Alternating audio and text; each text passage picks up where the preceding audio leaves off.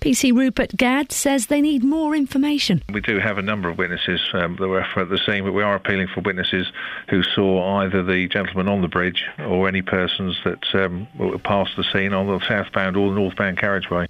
Elsewhere, Amanda Knox says she's frightened and saddened by the decision of Italian judges to overturn her acquittal for the murder of the British student Meredith Kercher back in 2007.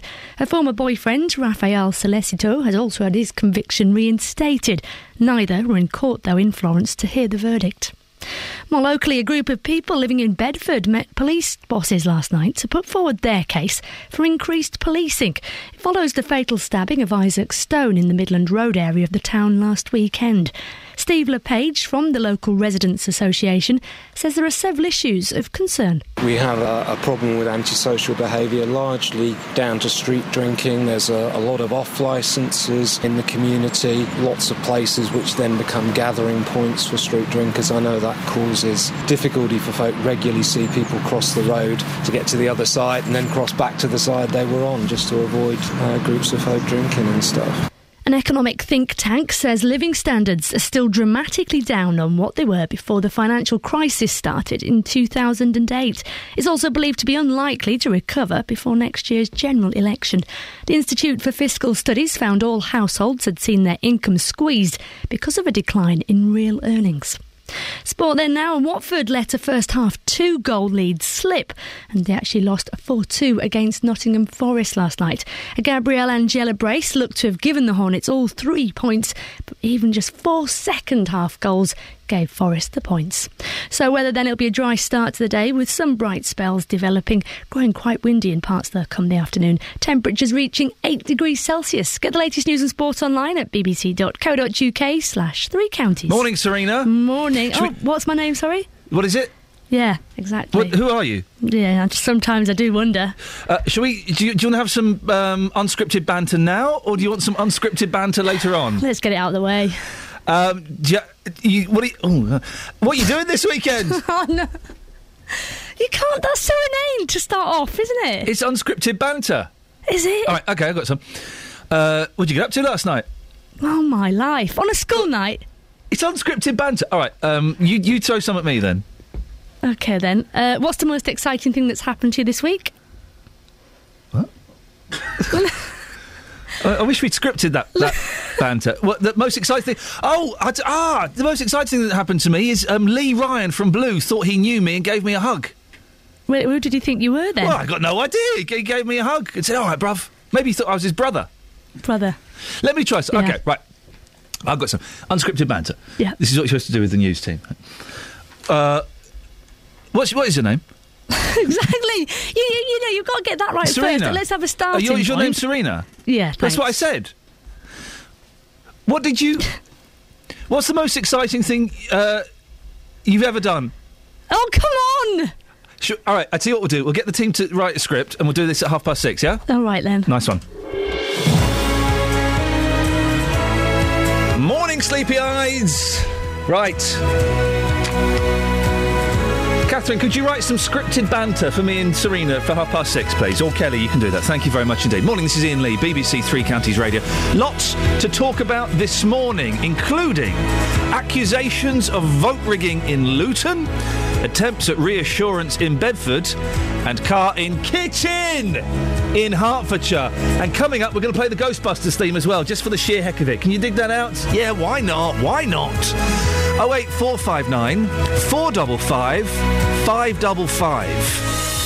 Across beds, hearts, and bucks. This is BBC Three Counties Radio. And if uh, just just to say, after yesterday's very very poor show, it was a very poor show yesterday, wasn't it, Catherine? Let's yeah, be mostly honest. your fault, admittedly. Yeah, well, it doesn't. No, let's listen. It's not a portion blame, but it was you. I don't like. I don't like this blame culture that no, it's terrible, isn't that it? we've got into. So let's let's step away from from that. Blaming you. Also, it's it's inaccurate. But just to say, we've spoken to the bosses, and um, if you were disappointed in yesterday's show, you can claim a partial refund on your BBC television licence. From Iain Lee direct. Well, no. If you contact uh, BBC um, London, they will send you 0.03 pence back because that's what yesterday's show kind of is worth, and that's that's what you'll get back. It was very Um, poor show. I should point out now that, that they won't. No, they will. It's a fact. I'm not. Well, you're not allowed to lie on the radio. They'll actually do it. But, but, but before before you um, apply for that refund, just to say, today's show is probably going to be even better than normal. So you'll end up owing us. You're going to ask more money. You're going to ask a fiver. So just bear that in mind. Are you writing some scripted banter for me and Yeah, uh, um, your that first lady? bit. That was good.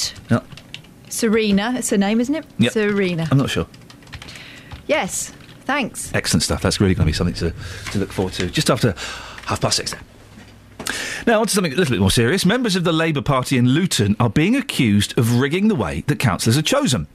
It's being claimed that people who are, uh, people are being signed up as Labour Party members who shouldn't, including children, people who don't live in the town, and some even being signed up to the party without their knowledge. The accusations have come to light after long-serving councillor uh, Robin Harris was voted out of his council seat after 20 years in the job. Well, our political reporter Paul Scoins has been investigating this. Joins me now.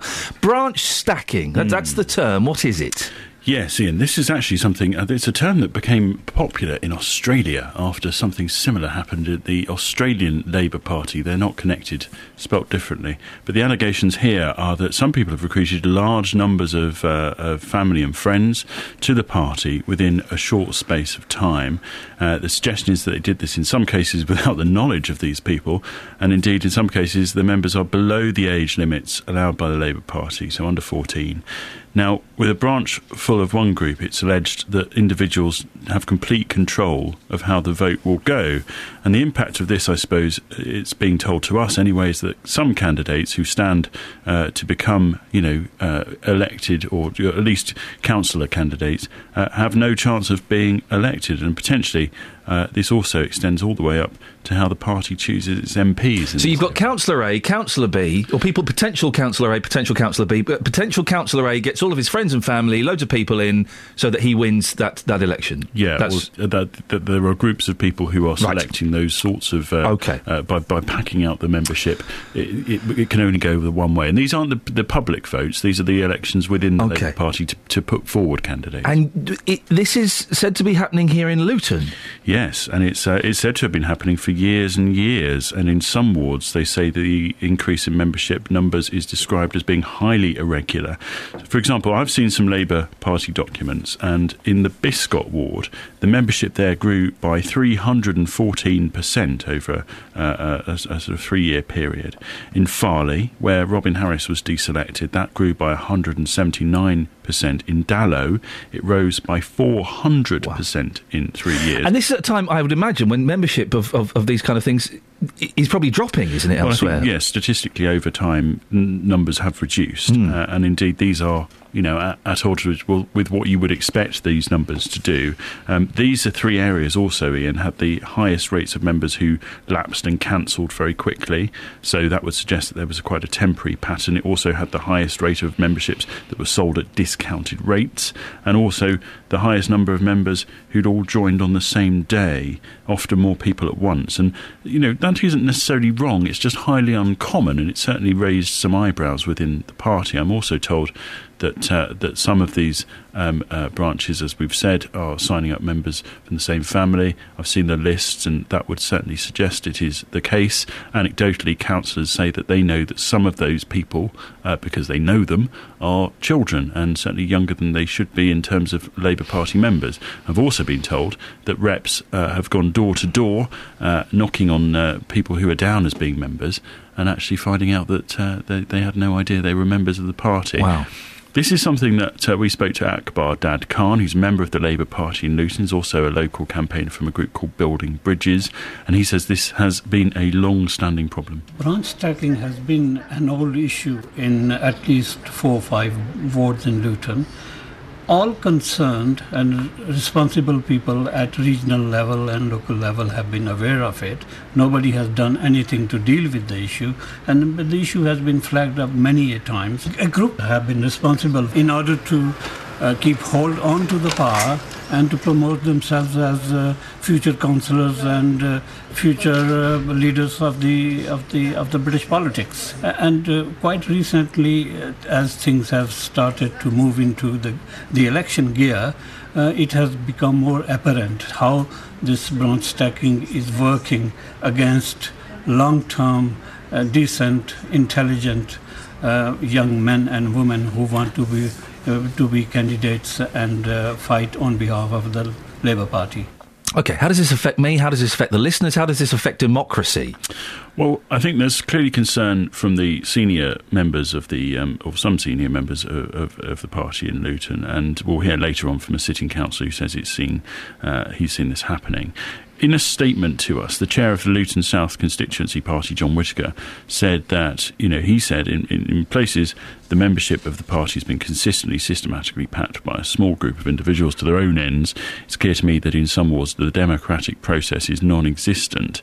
Uh, he also says they've taken every opportunity to try and tackle this abuse uh, with limited success. And as chair, he says he made it clear that this behaviour is unacceptable. In some cases, could even be illegal. The impact, I suppose, Iain, is that you are, when you go to the public vote, you are sort of almost guaranteed of who they're going to get, you know, and that to the wider democracy is perhaps the issue. Gavin Shuker, the MP for Luton South, says this problem it's claimed affects the, the community at large. What does the party say officially?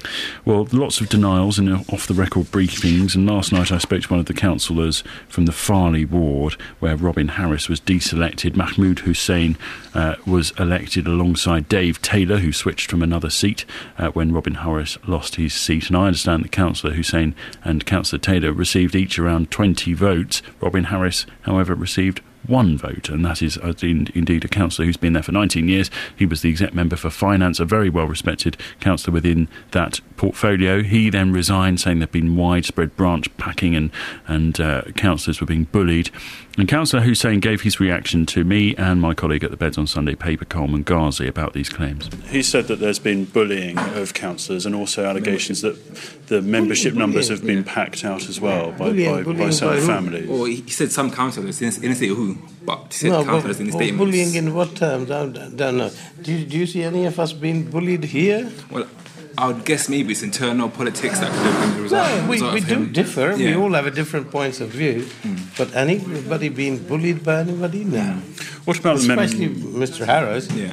He certainly would not be bullied by anybody. What about the allegation of membership packing then? The idea that there are certain areas where it would be virtually well, impossible for anybody without certain, you know, connections if, to be able to go I through. Am, you know, it's every area has democratically members democratically elect and they do time to time make changes. Mm. And that's that's the nature of the democracy. Well, we asked, didn't we, to speak to the uh, senior leadership of the party in Luton. They uh, they've declined. Yes, that's right. We've put several calls into the leader uh, of the council, Hazel Simmons, and uh, she's not come back to us. An East of England Labour Party spokesperson has sent a statement uh, and saying that the Labour Party is determined to ensure that every Labour candidate is selected in an open, transparent, and fair way. We're satisfied that all our selections are being carried out properly, and any suggestions otherwise are wrong.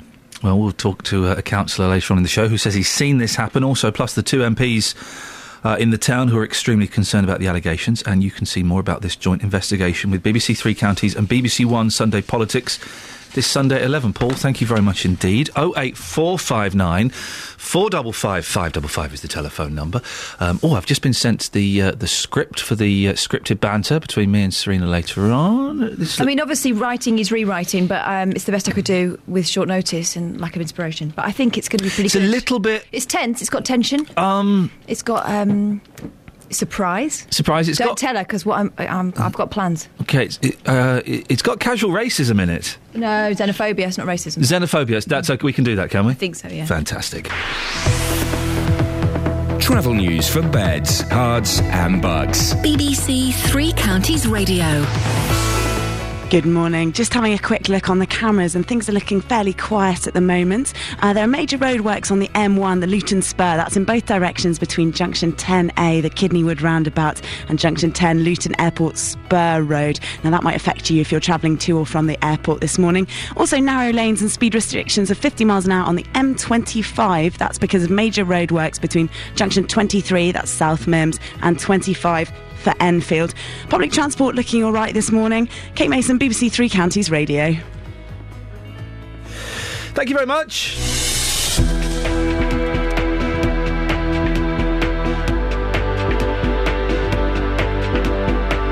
It's 6.16. It's uh, Friday, the 31st of January. I'm Iain Lee. These are your headlines on BBC Three Counties Radio. The Labour Party in Luton are being accused of rigging the way councillors are chosen.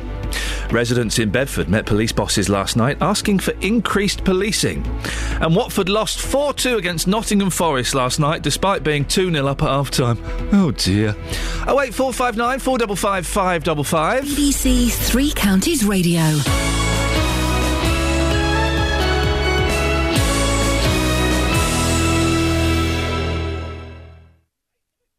The Six Nations. It's not just about rugby. It's about rivalry. Everything riding on this game. Lose, you're staring at the abyss. It's about nations. A bit of pride there. That's what they're living off at this moment in time. Your nation. Into the corner! Magnificent victory! Because our fiercest rivals are those who are closest. A monumental game for the nation. This is hard edged rugby. The Six Nations starts tomorrow afternoon across the BBC. 50 years since the Beatles! Here's one of them.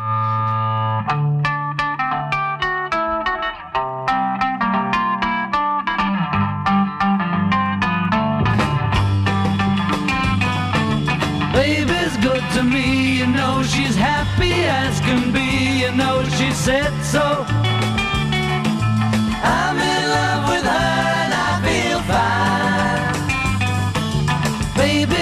She's mine, you know she tells me all the time, you know she said so. I'm in love with her and I feel fine. I'm so glad that she's my little girl. She's so glad she's telling the world that her baby buys her things, you know. He buys her diamond rings, you know. She said so.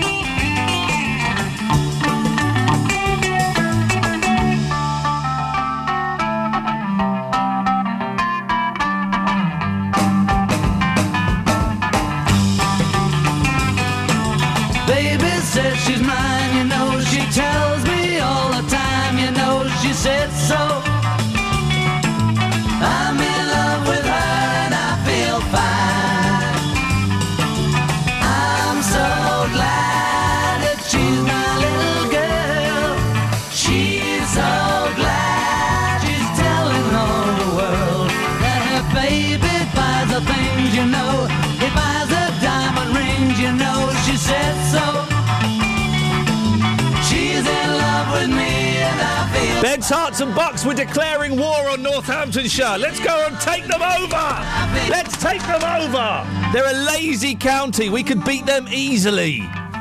Easily. Let's declare war on counties, shall we? The Cornish, the Cornish would declare war on us with a moment's notice. Don't if, imagine if Cornwall had the bomb. Imagine that for a second. The Kernos, they want to be a separate uh, country, don't they? Yeah, quietly and angrily. Yes, and the, Yorkshire wants to be a, uh, a separate country as well. Well, they think they are. Scotland wants to be a separate country. They think they are. Wowzers! Let's go on. Let's. We're going to take over a, a county at a time until the three counties owns them all. We're going to start with lazy Northamptonshire. I don't want um, Shropshire. Oh no, we'll we'll cut them off and set them afloat. Yeah. Are they landlocked? I think they're a bit landlocked. There must be. A, like, if we get maybe three really strong helicopters and some saws, we can saw it out like Yeah. a jigsaw piece. Take it and plonk it in the Irish Sea. They're gone. They're gone. I don't want Shropshire because um, its shortened form, Salop, means something quite rude in French. What does it mean? What? I can't. You're. What? Oh really? Yeah. I actually heard that. Uh, if you didn't hear that, There's no go need back- for that. Go back on BBC iPlayer and really uh, whack up those levels. you can also hear uh, what it was that Catherine Boyle had to say. Or look it up in a dictionary, learn some French. Uh, do you know what? Here's the thing. I was in uh, a gentleman's office the other day. Is that a toilet or? no, I was in, I was in an office oh, an of a gentleman. gentleman's office. And I noticed he had a, a dictionary. And I was sat there, and he was, he was talking about it was really boring. It was like a worky thing about something that will never actually happen. And as I was looking at his dictionary, I thought, oh, I'd really like to treat myself to a nice, big, fat dictionary. I've got three enormous dictionaries from my linguistic studies. But they'll be out of date. They won't have shizzle in. Don't matter, they've got loads of stuff in. I know what shizzle means. I don't need to look that up. I would. Um, Um, coffee, please. tea, please. Uh, I've got a tea bag as well. I would. I might treat myself to a big fat dictionary Yeah, with all the words. Yeah. All the words in. Trouble is, I keep putting new ones in, but you could always put them in in pencil. Anyway, we've got you in for a reason. It's not just I haven't got. Oh, hang- oh, blimey! Look, oh, I, I- I'll have a coffee because my bags are upstairs. Uh, right, we've got you in for something quite uh, important, actually. What, On- and serious? Yes, and serious indeed. On Tuesday, we brought you the news. It, it- very serious. We're talking about Midland Road. Do you remember this the other day in Bedford, where people were saying it was the front line? They were concerned. Lots of horrible things had happened there, including uh, a stabbing recently. Um, and uh, the people who lived there say they wanted to see more police on patrol in order to feel safe. Had lots of calls about it as well. Well, last night, uh, Ollie Martins, the Police and Crime Commissioner for Bedfordshire, attended a residents' meeting to talk through their concerns. Well, Catherine Boyle, you've uh, been looking into this. Yeah. Lots of horrible things have been happening. Remind us kind of a little bit of the backstory. Well, it's safe to say that people living and working around the Midland Road area feel that the place has been left to go downhill for some time. Many would argue that the reputation is far worse than the reality, but there's no denying that the place has problems. Remember, this is what they told our reporter Tony Fisher. I'll tell you what, I've been stopped three years ago, you know. And my friend's been dying here on this road, yeah. Three years ago, he been stopped, same, to death, yeah. On- this on road- Midland Road? Yeah, Midland Road, yeah. Three, few years ago, yeah. So this road, I don't know why, always is someone dying on this road. I don't know what's going on. You know, it's crazy, you know. Anything that could be done about Midland Road? More policing. There don't seem to be any police about anymore like there used to be. And I think that has a big effect on the area. I'm sure if there were police about, a lot of this wouldn't happen. But it's one of the, it's one of these areas. It's one of these places. It's always been suspect to sort of crimes and things like that. So, Are you happy with your daughter living just off this road? No. But it's just got worse. I'm terrified to walk anywhere, you know, when it gets dark. It frightens me sometimes, I must admit, walking down here. I don't know, it's just the way this road is. It's always been like that. How can you change something that's always been the same? But last weekend, things uh, took a dramatic turn for the worse, didn't they? They did with the death of a teenager by the name of Isaac Stone. He was fatally stabbed in Costin Street on Saturday, about 20 past six. Another man was left with life changing injuries. And the following day, we were told that a 20 year old man had been questioned in connection with the death of Isaac Stone, but he was released on police bail pending further inquiries. Bedfordshire Police told last night's meeting that Isaac probably knew his attackers. This was a targeted attack. Since then, the police have stepped up patrols in the area, but some residents feel that this is just a short term fix. It's understandable, isn't it, then, that the police and crime commissioner went to, to meet residents? Well, he was always going to meet them. Right. Um, last night's meeting was organised before Isaac Stone's death, and it was supposed to be a meeting to address a feeling from residents and, and indeed the local MP that police weren't tackling low level crime and Ah. that drug and alcohol use was happening quite openly in the area despite a ban on drinking in the streets there. And that was addressed by police. They said that they were and had been working to address those problems. But of course, last, Saturday's stabbing ended up dominating proceedings, and it actually started with one minute silence for Isaac Stone. Well, I bet that was uh, was very powerful. W- what are the police actually doing then? Chief Inspector Julian Frost was also there with Ollie Martins, of course, the uh, the commissioner. He told the meeting that more than hundred officers have been designated to the case of the death of Isaac Stone, and that Beds, Hearts, and Cambs major crime units taken it over. The number of PCSOs working in Midland Road has been stepped up to reassure the public, and there'll be extra patrols this weekend. There's also a dedicated police constable for the area. Um, Extra Bev- patrols just for this weekend. they've been stepped up at the weekend. Right. And this will not, you know, it's not something that can be sustainable in the long No. term, but this is what they're doing for now. Okay. Um, so, extra patrols this weekend, a dedicated PC for the area. And again, Bedfordshire Police appealed for anyone with information to call their non emergency 101 number.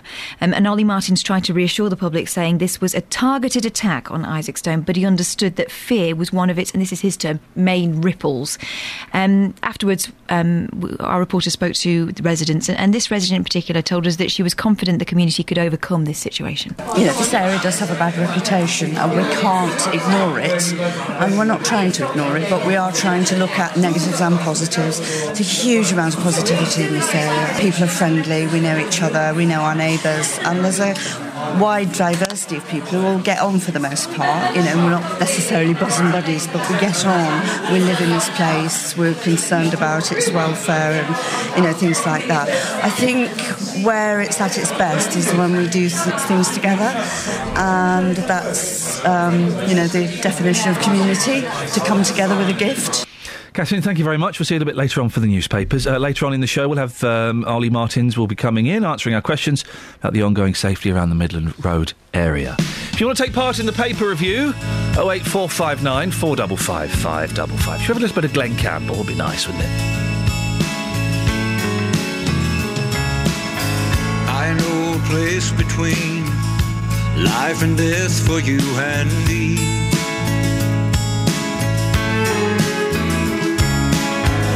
Best take hold on the threshold of eternity and see the ghost on the canvas. People don't see us. Ghost on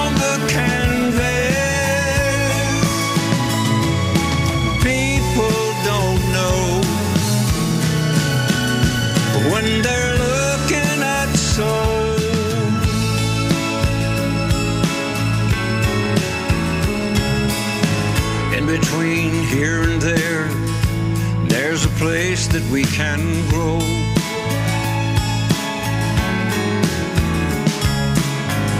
Spirits make love in a wheat field with crows like a ghost on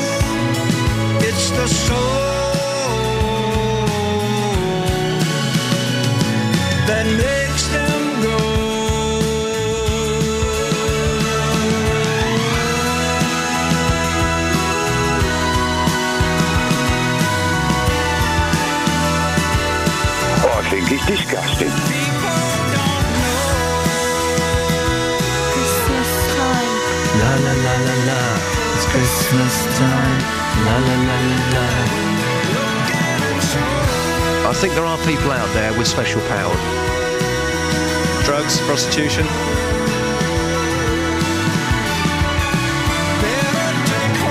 This week on the South Bank Show, we'll be looking at the sound of music. I don't do a programme about Adolf Hitler. No matter how excited I try to sound, my voice always sounds boring. That's just my voice. For beds, cards, and bugs. BBC Three Counties Radio.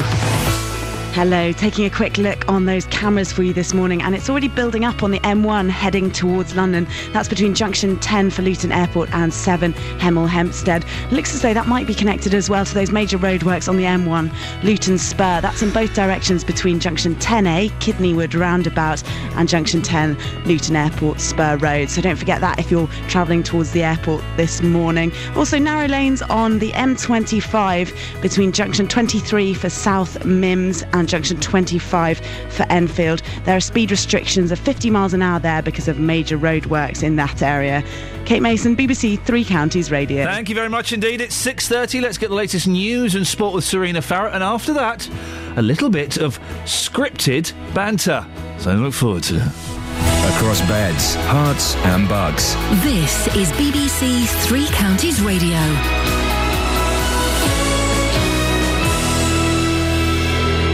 Morning. The Labour Party in Luton's being accused of rigging the way councillors are chosen. It's claimed they're signing up friends as members who'll then vote them back in. Elsewhere, police say they need the public's help following two deaths on the M1 in Hertfordshire. A driver was killed yesterday morning. Amanda Knox says she's frightened and saddened by the decision of Italian judges to overturn her acquittal for the murder of the British student Meredith Kercher. And a group of people living in Bedford, as we've just been hearing, met police bosses last night asking for increased policing. It comes after the fatal stabbing of Isaac Stone last weekend. That's the news. Now let's turn to all the morning sport. Three Counties Sports. BBC Three Counties Radio. So Watford lost 4-2 at the City Ground against Nottingham Forest last night. A Gabriele Angella brace looked to have given the Hornets all three points, but four second-half goals soon turned their fate around.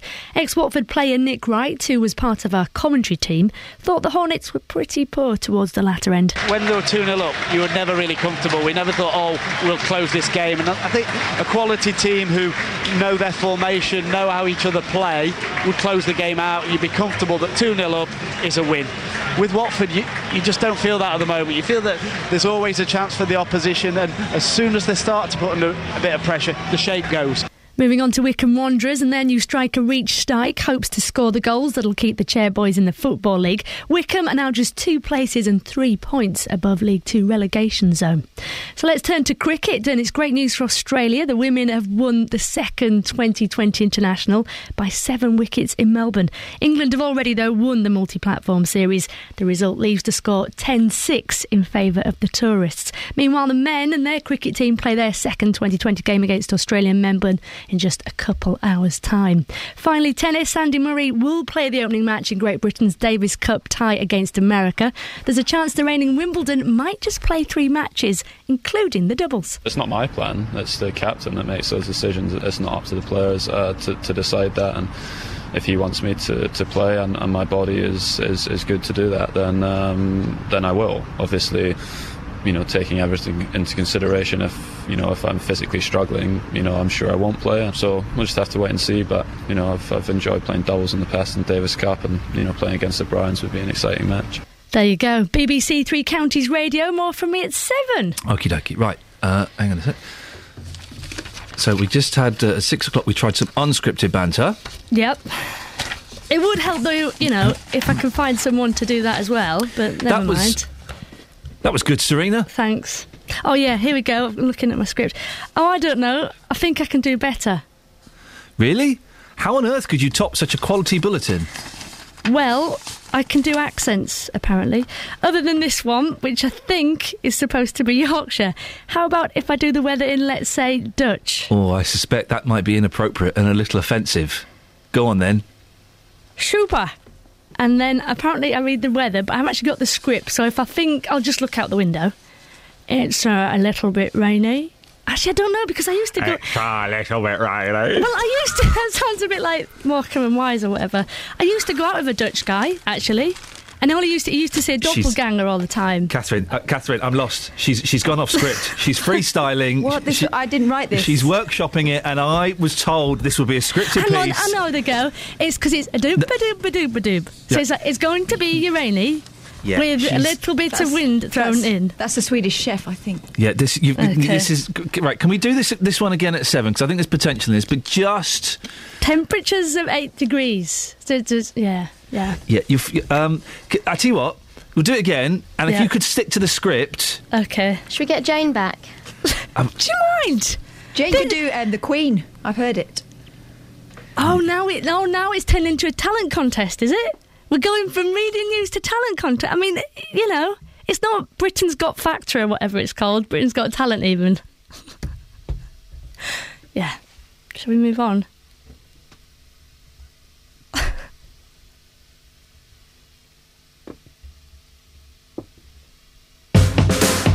Across beds, Herts, and bucks.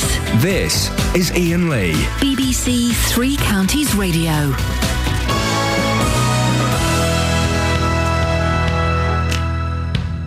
What is this we're playing? What is this? It's David Bowie. It's David Bowie. No, it's not. Can we get Ghostbusters? Yeah, but it. Oh, hang on. I tell you what, let's have let's have this.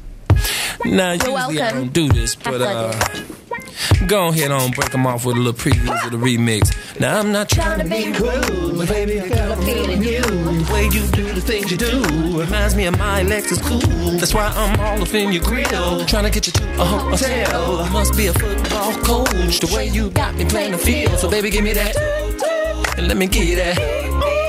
Running my head through a cold, bouncing up in the floors. That's why they said, Here we go. It's a remix to ignition, a hot and fresh from the kitchen. My mama rolling that body, got every man in here wishing. Sipping on broken rum.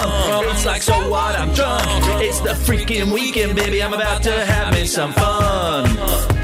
Bounce, bounce, bounce, bounce, bounce, bounce, bounce, bounce, bounce, bounce. Take it away, R. Kelly. Now it's like murder, she rolled. Once I get you out them clothes, privacy's on the door, but still they can hear you screaming more. Girl, I'm feeling what you're feeling. No more hoping and wishing. I'm about to take my key and stick it in the ignition. So give me that. Let me get that. Running her hands through my fro, bouncing on 24s. Why they say look at ready? It's the remix to ignition, hot and fresh out the kitchen. Mama rolling that body, got every man in here wishing. Sipping on coke and rum. I'm like, so what? I'm drunk. It's the freaking weekend, baby. I'm about to have me some fun.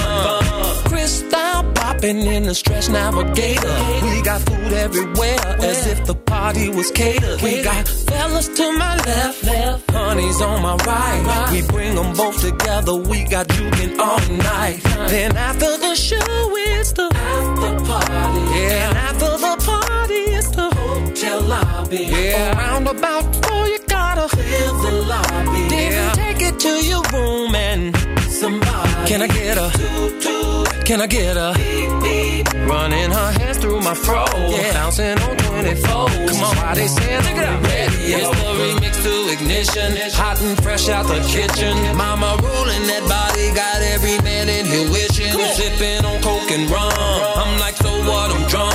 It's the freaking weekend, baby. I'm about to have some fun. It's to ignition, hot and fresh out the kitchen. Mama rolling that body, got every man in here wishing. Sipping on coke and rum. I'm like, so what? I'm drunk. Uh-huh. It's the freaking weekend, baby. I'm about to have me some fun. Come on. Girl, we off in this Jeep. Fogging windows up. Blasting the radio. In the back of my truck. Bouncing up and down.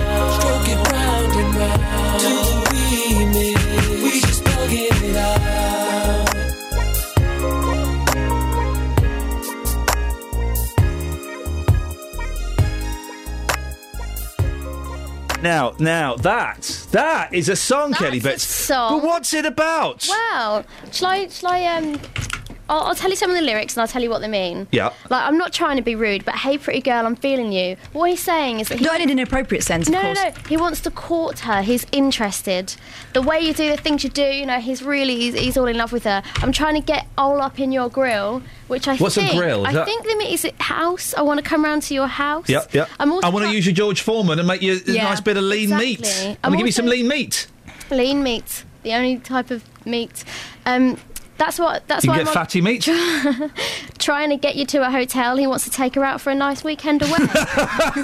a mini break, perhaps. And make some of those home movies he's so famous for. Kelly, thank you very much for that. Uh, this is um, I've just made sure I don't get any um, cover shifts at BBC Northampton. Have a look on Twitter.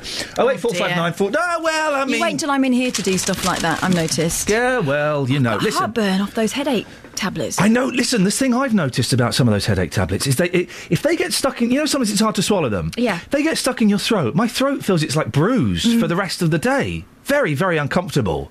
On the upside, I haven't got a headache anymore. You right, Kels? I've just seen your tweet. Yeah.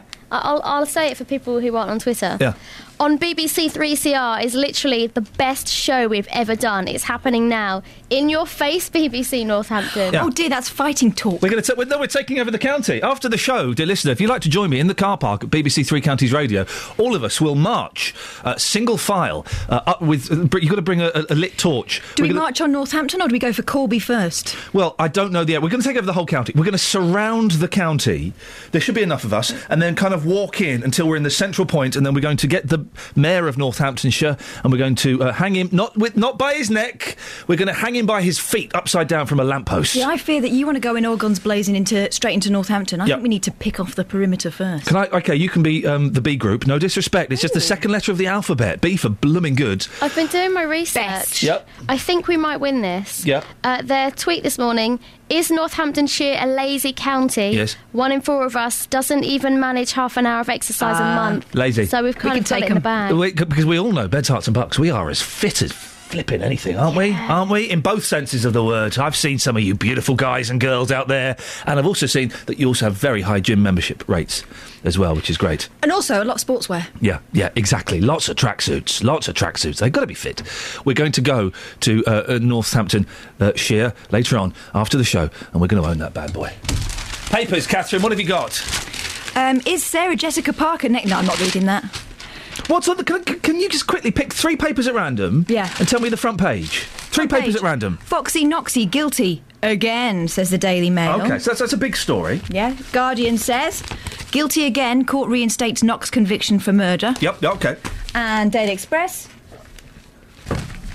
Suspects paid to snatch Maddie. Paid to snatch Maddie being in quote marks. Big stories. So the the, the, the fact that that um, the police are, are closing in on suspects in the Madeleine McCann case, and the fact that Foxy Noxy Amanda Knox, who was charged was was found guilty of murder, then found not guilty of murder, and then found guilty of murder again. Big stories. Neither she or Raffaele Sollecito were in court yesterday. I wonder why. Well, she, she says I'm in not the go- country. She says I'm not going back to Italy again. I wonder. why. The reason I asked about the three random front pages because I thought that, that I've got the Sun in front of me, and I thought that because of their front page, nothing had happened. It would appear some big things have happened. Yeah. The front page of the Sun. Bring me sunshine. Dear Lord, we've had enough. After worst January rain in history, join our. This is the whole front page.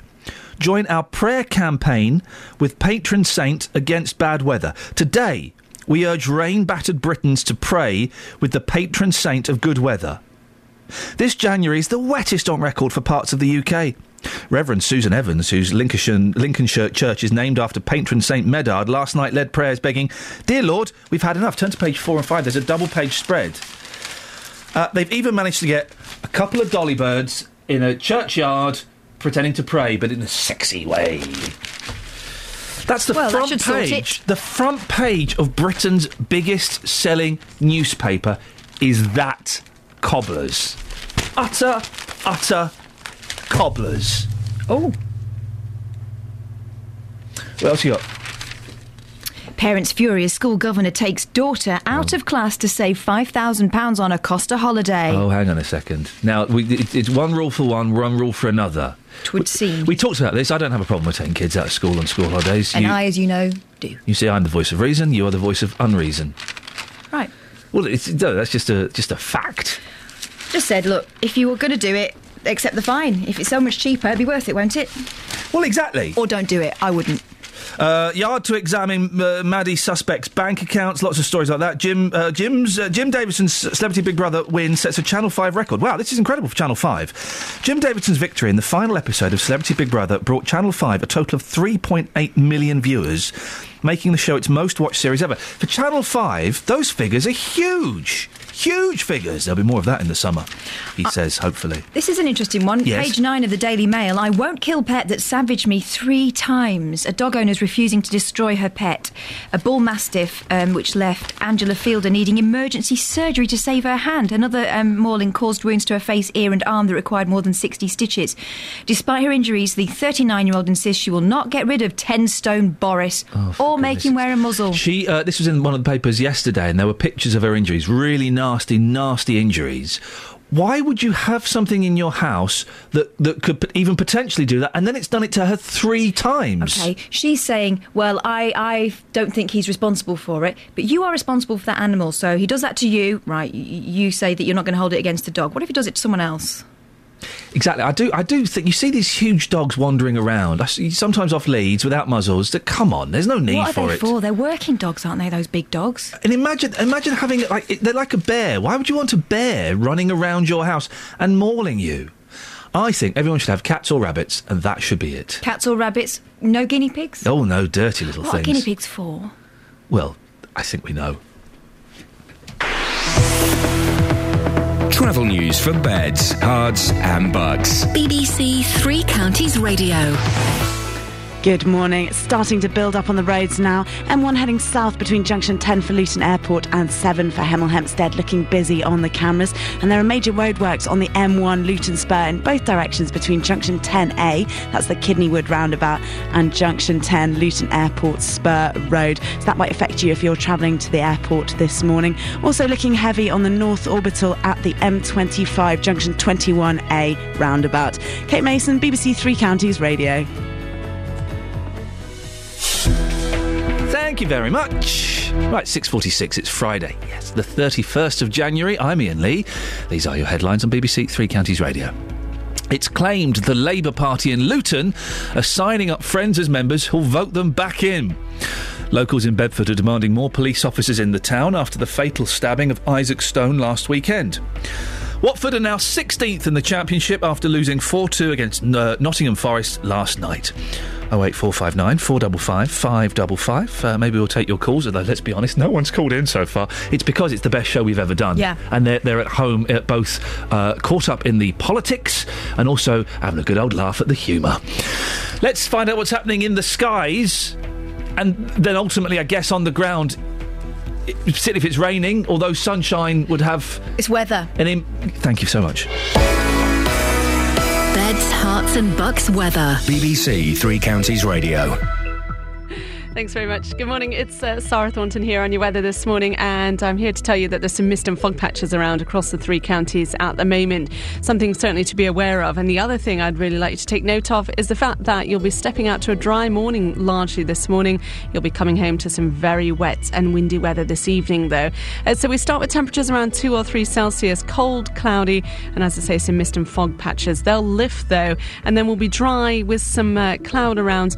Uh, the cloud will start to thicken up from the west as we head towards the afternoon, and by about two o'clock, we've got rain with us, and once it's with us, with us right the way through the evening into the early hours of tomorrow morning. Could potentially have one or two showers first thing this morning, actually, it's worth mentioning, but uh, largely it's the rain we're watching out for, and the wind's really picking up as that rain comes through. It'll clear away though in the early hours of tomorrow morning, and then temperatures down as low as two degrees again. means we could see a touch of iciness first thing tomorrow morning to greet your Saturday, but also there'll be a lot of dry weather around and some sunshine. A couple of showers potentially later in the afternoon, but largely a dry for tomorrow. It's still quite chilly, and the winds ever increasing through tomorrow. It will be a windy day, top temperature of 6 Celsius. The winds ease on Sunday, another chilly start on Sunday morning, but then dry with some good spells of sunshine and a top temperature of 7 or 8 Celsius. It looks like we'll be dry for the start of the new working week, but rain by the end of Monday. And that's your weather. You've got a problem with a company, a council, or an organisation, Get this roofing company round, see if they can fix the problem, and I'll pay the bill. He said, Yeah, I did say that. the JVS show fights for your rights This conversation went round and round and round. and tackles your consumer problems. So, Roy, the question is Has he paid the bill? Yes, and he was standing there and he handed me an envelope. So I just opened the envelope and I looked inside of it. There's a check for £420 and that's it. If you need our help, email JVS show at bbc.co.uk. Are you happy?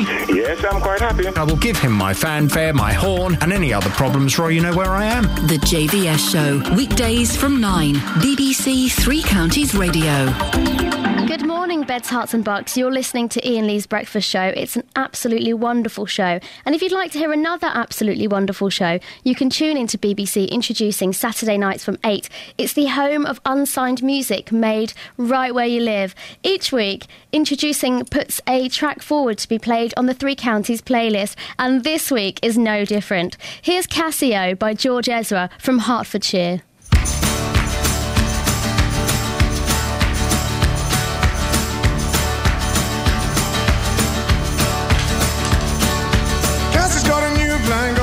Herself away. Well, I better act quick, I better ch- ch- change my ways. Or maybe I'm wasting, maybe I'm chasing time. Oh, come on, let's face it, I'm only ever lost in mine. Well, I got my tracing paper so that I could trace my clock. And the face kept changing and the hands they wouldn't stop. Well, I was ripping out the battery. I received myself a shock. And to add insult to injury, I could still hear tick and talk. Casio. Casio.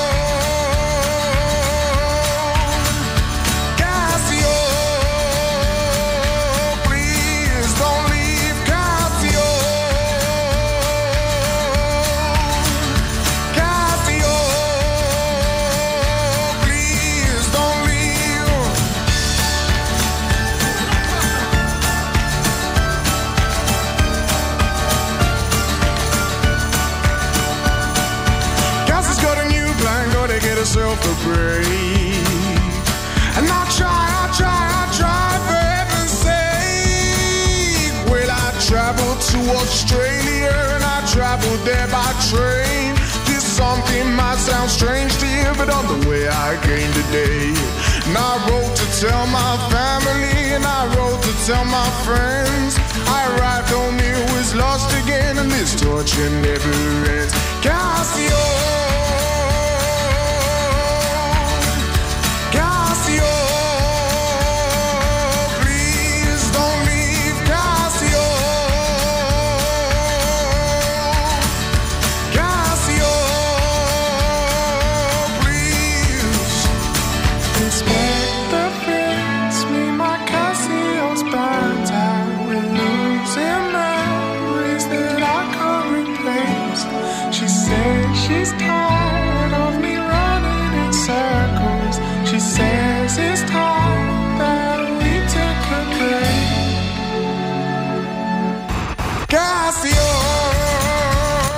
George Ezra, Cassie O, the keyboard or a lady. We may never, we may never know, Catherine.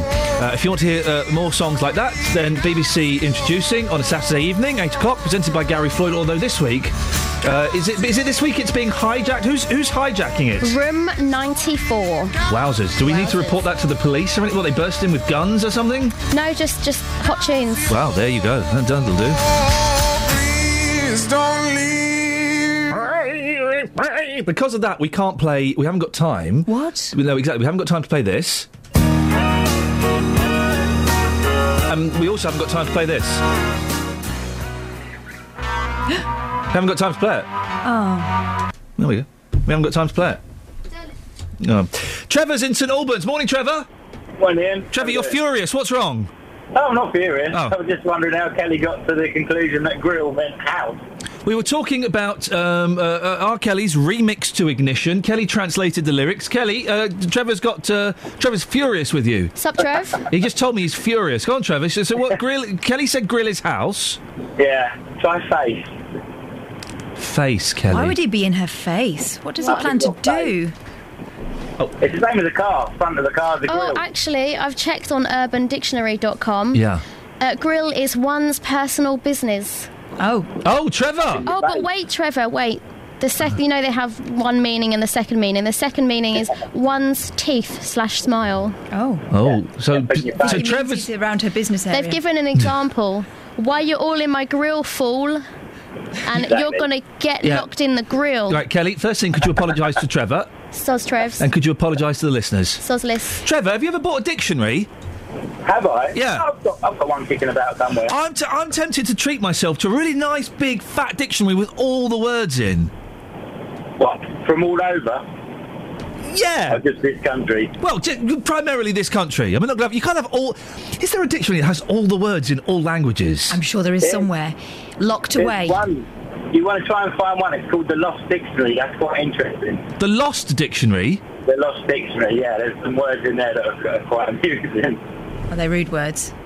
Um, no, no, no, not really. A bit rude. uh, no. Okay, Trevor, thank you. He's not interested then. The Lost Dictionary. Does anyone know about the Lost Dictionary? Uh, just to flag up, because we um, because we played that BBC introduction track, we haven't got time to play this this morning. So who are we going to call? Well, we're not We'll going to call never know. anybody. We're going to call. Uh, well, we're going to call Dennis in Dunstable. Dennis. He's up in our grill. Dennis. Why are you shouting? I'm not deaf. Well, you did. You, oh, dear me. What do you want, Kelly? Uh, Catherine's got a really good story for us. Listen to this story, and then you can comment. You'll like this one, Dennis. Good. Tesco's removed a range of clothing featuring animals wearing glasses and the words nerd and geek, following a complaint from a mother who said it would lead to her son being bullied. Right. Annalise Whitaker, who's 28 and from Ifield, Surrey, demanded the clothing be pulled, saying it stereotyped people who Oh. wore glasses, such as her 18 month old son Logan, right? Who can't say it, but was saying, Cheers, Mum. What? And no one made the several, connection. several things. She's worked, and there's a picture of, of Logan in the newspaper. He's sweet and he's got a lovely beautiful. pair of blue glasses. He's beautiful. Right. Several things. Tesco aren't responsible for her kid being bullied. She is partly responsible for being the mum who said, get rid of those nerd t-shirts. She's then put him in a newspaper so everybody will go, oh, that's Logan from, uh, from uh, Elliot's class. So he's, and she's called him Logan. She has basically set him up to be. Uh, he's a he's a beautiful little boy, and there's there's nothing wrong with the word n- nerd and I geek. thought that nerd and geek was in now. They're, they're cool to me. Are you a nerd or a geek, Dennis? No, I'm not. What are you? I'm Dennis. You're a Dennis. He's a right Yeah. Dennis, isn't he? Yeah, well, why didn't you call him? Why didn't you call him Fred? You know, why set him up with a name like that? Poor I'm lad. Gorgeous little boy. Very sad. Yeah, no, too bad. Yeah, what do you want? I, I was just saying that when Kelly came and did that announcement, she wants to give up the job with you and go down to the Dragon's Den because speaking to them like that, they'll give her money by the handful. She could sell snow to Eskimos and think they were getting a good deal. She could out. Why would, you, why would she want to sell snow to Eskimos? They, they've got loads of snow there. I know, but I'm just saying she's got that voice for a sales lady that could sell Right, snow. Kelly, Kelly, try and se- pretend that Dennis is Duncan Bannatyne. hmm Uh, try and pitch him an idea and let's see what happens. Shall I pitch him Snow? Yeah, So, what's his name? Duncan. Duncan. So, Dunks. Um, Dunks, yeah. I've got this white stuff, l- very popular, falls from the sky, quite cold. I think you're missing it. I think you need it. I think you you want to play in it and you want to uh, do a little snow angel in it. I think you need to get some in your life, Dunks. Well, I'll tell you what. Just send me a large box of it. My wife can play with it because she's she's moaning that it's not snowing. Well, Now, yeah, you don't need to sell it to her. You can give it to her for nothing. Well, hang on a second, hang Dennis. on, What's, she, what's she going to give it away for? She wants to sell it. I know I say, but with a voice like that, she she's giving it away because people will be coming with That's that's now that's that's libelous. full of money, handful of money. Dennis, thank you very much indeed. I'm sorry I had to put you through that, uh, Kelly. Uh, because of uh, Dennis's call, we, we don't have the time to play this. It's Dennis's fault. Dennis. Dennis's fault. Uh, Catherine, thank you very much. 08459 455 555 is the telephone number if you want to give us a call about any of the things we've talked about. If anyone can explain what the Lost Dictionary is, I'm uh, intrigued and slightly confused by that. Uh, more coming up. Let's get the latest travel news first. Travel news for beds, Herts, and Bucks. BBC Three Counties Radio. Hello. If you're travelling to the airport this morning, there is there are major roadworks on the M1 Luton Spur in both directions between Junction 10A for the that's the Kidney Wood roundabout and Junction 10 Luton Airport Spur Road. Also queues on the A1 heading south between the Holiday Inn and Stirling Corner. Just looking on the cameras at the moment, and that's building up there. Also narrow lanes and speed restrictions on the M25. Speed restrictions at 50 miles an hour uh, in both directions between Junction 23 South Mimms and 20. 25 for Enfield. Kate Mason, BBC Three Counties Radio. Kate, thanks very much. It's 6.59. It's uh, virtually 7 o'clock. It's coming up now. Coming up in the next hour, incredible story. There are accusations of vote rigging in Luton, and it affects all of us if it's true. And also the amazing story, you may have seen it in some of your papers this morning, of a car in a kitchen. Ouch. In your face, Northamptonshire. We're coming for you. Local and vocal across beds, Herts, and bucks. This is BBC Three Counties Radio.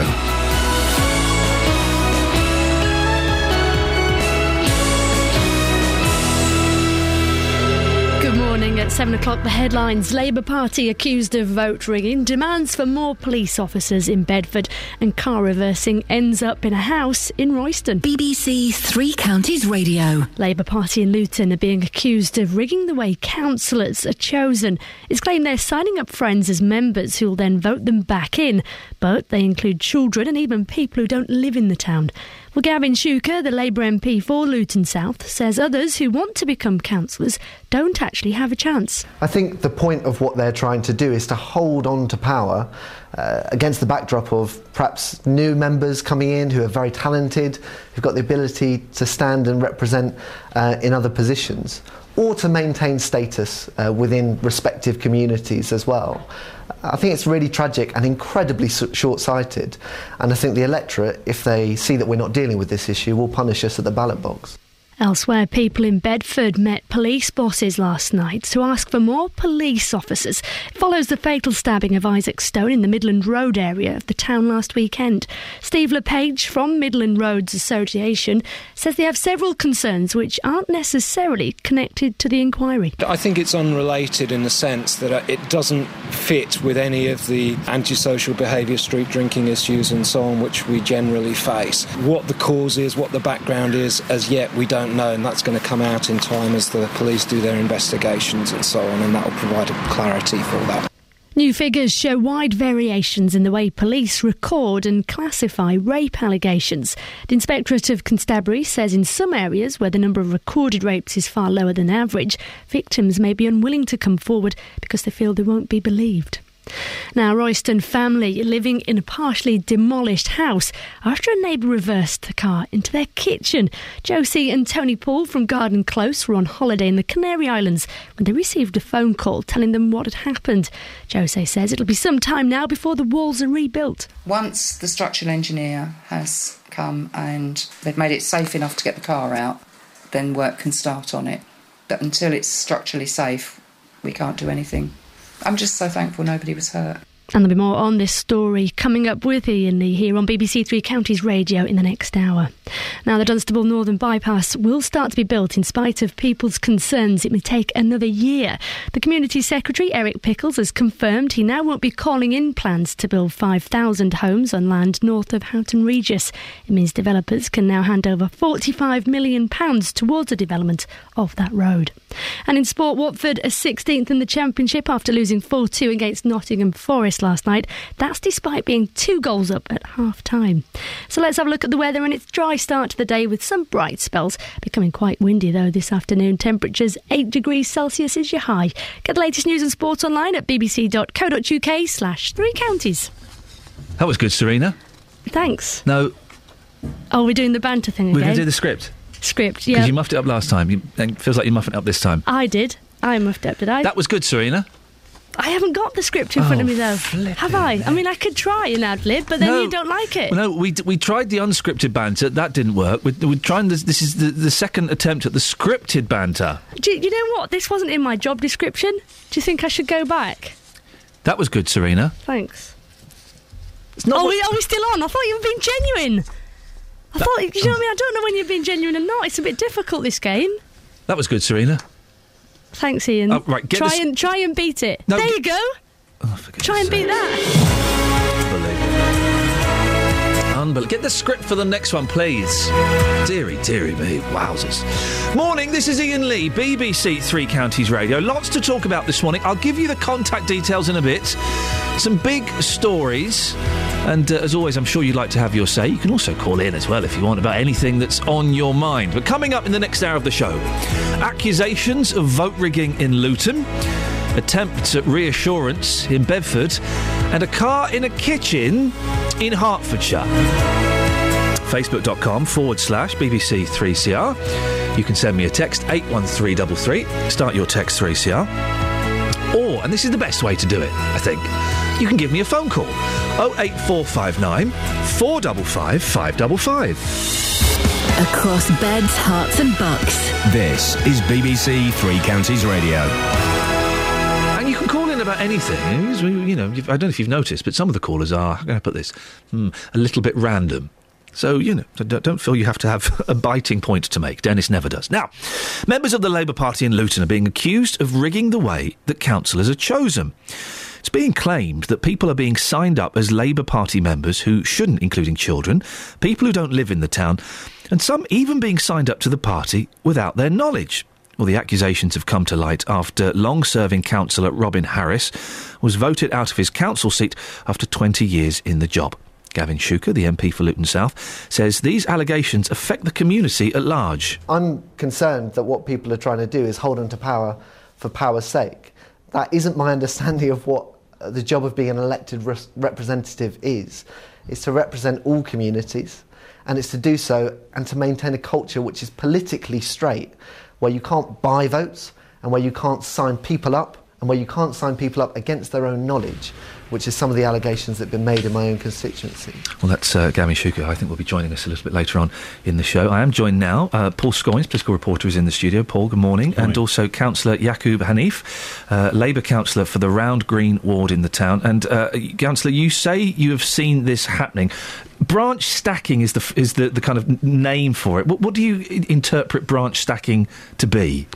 Yeah, uh, or also known as membership stacking, is where people are joined en masse with or without their knowledge, uh, just to help uh, when it comes around to selections, i.e., for local and national elections, uh, to help select uh, what we call delegates to representative bodies, both at a local and national level. So that's the, that's the that's the whole motivation behind it. And it's going on in Luton. This is the allegation that's being made. Uh, as well as quite a few other places around the country, it is rampant throughout Luton, um, uh, in particular areas. Um, and unfortunately, the, the Robin Harris issue has brought it to a head where, uh, despite many attempts by some people to keep it under wraps, it's just spilled out into the open. Hmm. And how long do you think it's been going on for? Uh, for quite a few years, unfortunately. In Luton? In, in, in Luton, yeah. Um, and what's made it even more difficult for the, uh, you know, the people that got good intentions locally to put a lid on it is the fact that memberships of the Labour Party itself are handled on, at a national level. So you join, your membership is registered in London and then it's passed down locally, whereas before memberships used to be handled and dealt with purely on a local basis so you could um, manage that. If it's been going on for so long, for years, as you say, why are we only just hearing about it? How is it, how has it been kept under wraps? Um, I mean, in a way, perhaps uh, it's been kept under wraps because of the way you know the public are going to perceive uh, how democracy works at a local level, or perhaps because um, I- well, I can't speak for before 2010 is when I joined politics. Is perhaps it, it was not much of an issue. It was perhaps it was always there. It was acknowledged it was there, but it wasn't a problem. But in the last few years, it's become so bad. We've had one ward where you've had nearly 400 people, and that's double most constituency Labour Party. 400 people join. 400 members in total. In total. In one ward. Right. Uh, one polling. And that's a lot, is it? That is a, a, extraordinary amount, basically, because there are some CLPs, i.e., like parliamentary constituencies, with less ma- Labour members than that. And so the, the, the accusation is that, that a significant number of those 400 people are, are children, don't know they've signed up, they, they, they've been brought in by uh, unhealthy means, immoral means. Uh, absolutely. Um, and th- this particular incident happened in 2011 uh, when it nearly touched 400, and it was to uh, it was done by a couple of individuals to uh, push certain people that they wanted to be selected as candidates for that for that board. Who benefits from this? What is the what, what, what is the benefit of someone doing this? the the well, the benefit or the motivation behind this is it's uh, power, prestige, um, uh, and a position of authority to influence decisions, uh, you know, locally. And then some people uh, try to, you know, use this as a way to influence in parliamentary selections as well. Why are you speaking out about it? Are you not concerned for yourself? Um, I'm I'm not concerned about myself because the thing is I'm committed to the cause of the Labour Party, which is a you know a socialist movement which is looking to improve the lives of everyone in society, and I don't think those those aims or those you know those objectives could be met through these kind of practices. And as a party which is uh, committed to the democratic process, we are you know we're willing to speak out, put our necks on the line to, to root out this kind of malpractice. Um, and at the end of the day, you end up with people being selected that are not going to work for the people who've been elected by the people. Have you mentioned this higher up in the Labour Party? Um, I, I, I have, uh, as well as many others, they have. Uh, and, and, and has there been what reaction have you had? Uh, the way I've mentioned it locally through the local executive officers, and they've moved it up, but there's just a, a- wall of silence or apathy, or some people have said, "Oh, this is how it is." The reason I mention this because we we did um, we tried to speak to um, uh, the senior leadership of the party in Luton, uh, Labour Party. They've declined. Paul, they've sent us an, an East of England Labour Party spokesperson sent us sent us a statement. Uh, Let me read this, and you can kind of tell us exactly what it means, Paul. The Labour Party is determined to ensure that every Labour candidate is selected in an open, transparent, and fair way. We are satisfied that all our selections are being carried out properly, and any suggestions otherwise are wrong. They're saying this isn't happening, aren't they? Well, indeed, and and I, I think that is a very much a surprising statement to some sort of senior members in the party, indeed to the MPs, and I think that these allegations, uh, as you say, have gone back, you know, perhaps twenty years in some cases, and actually, what the party has as an option to do. Uh, this is, I suppose, the nuclear option is to put the constituency into special measures. That means then that uh, you know the, the, the, the National Party get far more involved. I think there's a reluctance to do that. Not just from the- Why? well, I think there's also a sense from within people who are worried about these claims that actually that wouldn't really change anything. That really, I've spoken to um, the the uh, the chair of the local constituency party, John Whitaker, and he said that actually, you know, he is. I mean, he said that you know democracy is effectively non-existent in in these some areas, uh, but he then said that actually putting a part, an area into special measures won't actually have the perhaps the desired intention. Actually, what it does is serve to, you know, highlight a, a, a an area that doesn't perhaps need to be sort of dealt with other than internally, if you like. It sort of creates a bad image, if you like, but um, and actually probably doesn't actually solve the problem. Um, but I think this at least has started people talking about Mm. it. I think for the wider electorate, you know, the people of Luton, uh, as Yaqub's saying, you know, it's it's ultimately who you're voting for and how they're selected, whether or not you can w- work on the basis that are these people selected by the right means. The party says they are. There are people who have denied that this is happening, but clearly we've spoken to lots of people that this is indeed, you say this is happening. Councillor Gavin Shuker, uh, MP, says unless something is done, the party could suffer at the ballot box. Do you go along with that? Uh, absolutely, uh, because these you want high caliber, competent candidates that uh, simply, you know, uh, are ca- capable of doing the job that they're going to be elected for. Um, and then if, if they're not able to communicate, um uh, empathise, um, and campaign for and on, uh, and on behalf of the people, then the, you just simply won't g- get the votes. So, uh, you know, the pub, uh, the, the general, you know, the, the voting public they're not, uh, you know, to put it bluntly, they're not a bunch of idiots. They, you know, a lot of the electorate are very intelligent and uh, articulate people, and they and they can, you know, suss out somebody very, very quickly as if you know they're competent or not by just answering a set of simple questions. Um, and Paul has seen some public meetings where some people uh, have been left wanting when asked the simplest of questions, and then that and people remember that when they come up to the next uh, set of uh, election, they say, "Hang on a minute, you know." Um, he's not so good because I've seen him and he's not done much in the last four years. Perhaps there's a time for a change. Yeah, I mean, indeed, there, there are there are concerns not just from within you know the council, but also the mem- wider membership. We heard earlier on from uh, somebody from the Building Bridges group uh, Akbar Dad Khan, who said that this is a problem that he's known about for a long time. He said he raised it about eight weeks ago, um, and and indeed there are, you know, he feels councillors who are, are just not uh, up to scratch, and, Mm. and he says that that's a result of this particular uh, allegation, I suppose, of how these people come to power. Yaqub, it must be frustrating for you to, to see this happening. How does it make you feel? Um, you know, uh, I've actually lost sleep, s- particularly the stomach of it. You know, uh, so that's why I've not hesitated to come out and speak about this um, because you know there has been intimidation, there's been bullying. Um, you know, Bullying? Yeah, um, threatening phone calls halfway through the night. You know, to you uh, or to people you know. To people I know that are in the wards that are affected by this. Right. Um, and in fact, I got shoveled off to uh, an unwinnable ward, according to these people. But but when I got selected for Round Green, uh, we, we had every intention of winning it. But that's how they operate. And and I've seen these uh, these incidences. You go to meetings, and the the people that are being sent by these branches to uh, represent them at at a executive level of the local Labour Party, they will just sit there. They won't say anything. There's no political debate. There's shouting. There's screaming, um, and then uh, you will see at the annual general meeting where the you know the chair and all that, you will have 70 or 80 people turn up. A few weeks down the line, only a dozen people turn up. So that's so you know it, it's not serving us uh, properly. Well, listen, I really appreciate your time this morning. Thank you for coming in and uh, sharing your, your story, Paul. Thank you very much indeed. Uh, that's Councillor Yaqub Hanif, Labour Councillor for the Round Green Ward, and of course Paul Scoins, political reporter. Uh, there's going to be more about this story later on in this show, but also on BBC One uh, on the Sunday Politics at 11am.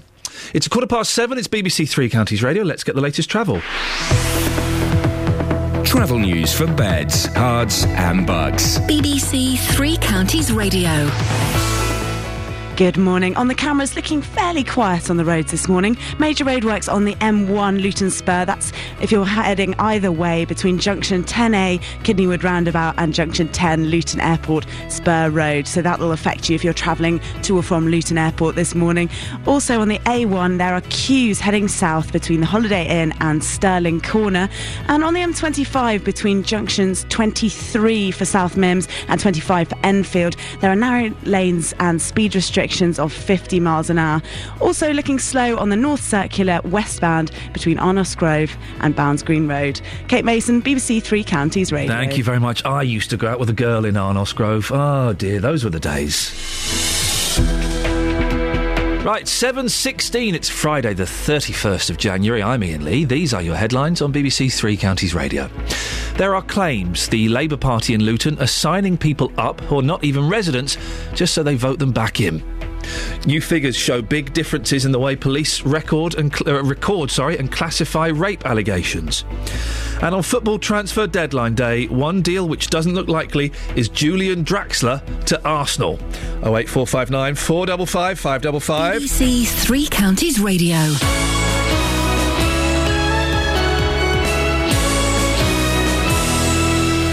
Nick Coffer on BBC Three Counties Radio. Every weekday between 12 and 3, I'm here with a little bit of celebrity. My geography teacher at school resurrected a jazz standard song, which was Won't You Come Home, Bill Bailey? It made me dedicate myself to be trying to be better. I always felt that I wasn't quite good enough. Expert advice. Absolutely, you've got it. You've nailed it. I am so happy. Thank you. And loads of really great music. Nick Coffer, weekdays from 12 on BBC Three Counties Radio.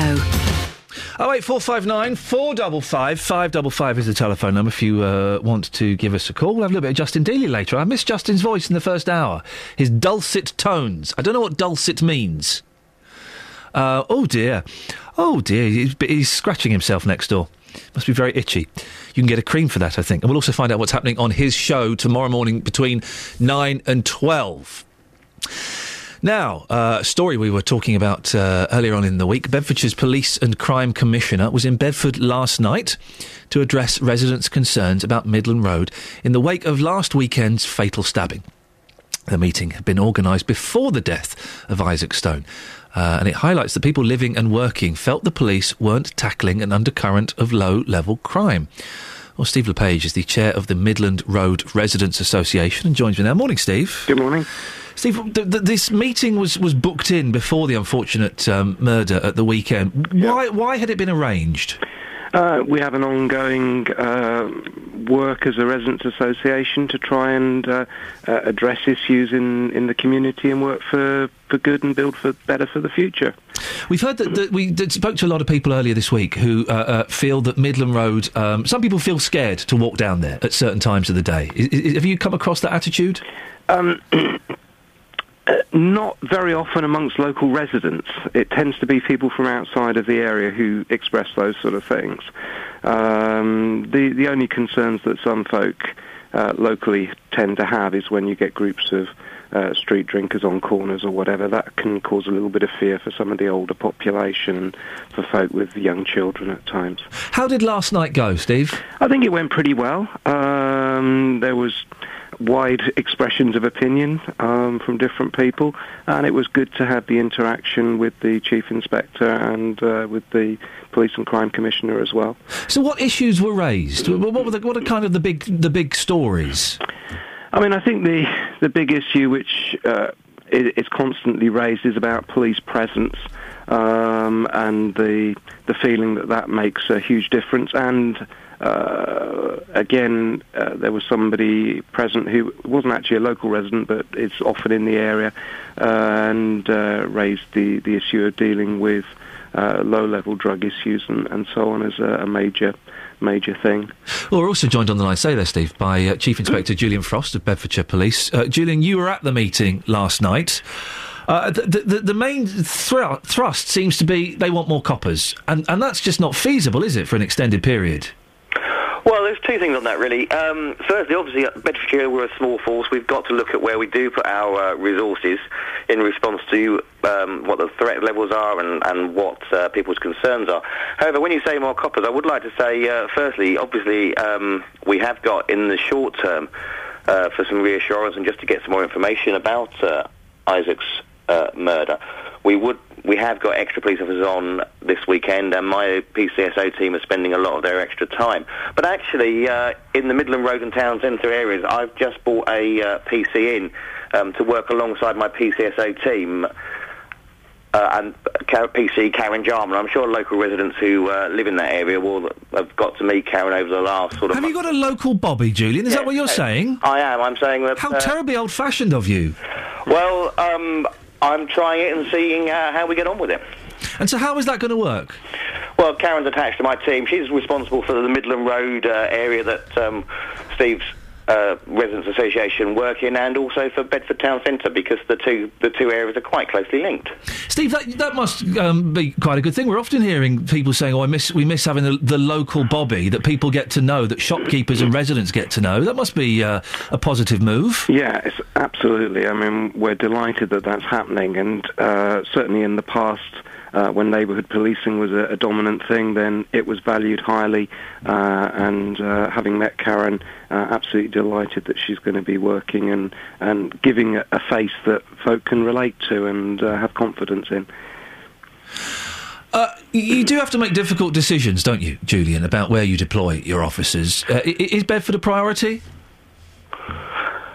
Bedford is my priority. Yes, I, I'm responsible for the whole of uh, Bedford Borough, so that's obviously Bedford and the villages around. And um, it is hard to make decisions, but uh, we try and do so based on evidence and uh, based on where we can best put the people that we've got.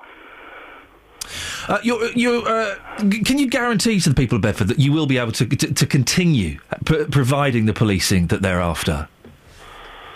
Well, I mean, we do. I mean, it's that's. Um, I, I hate to say this.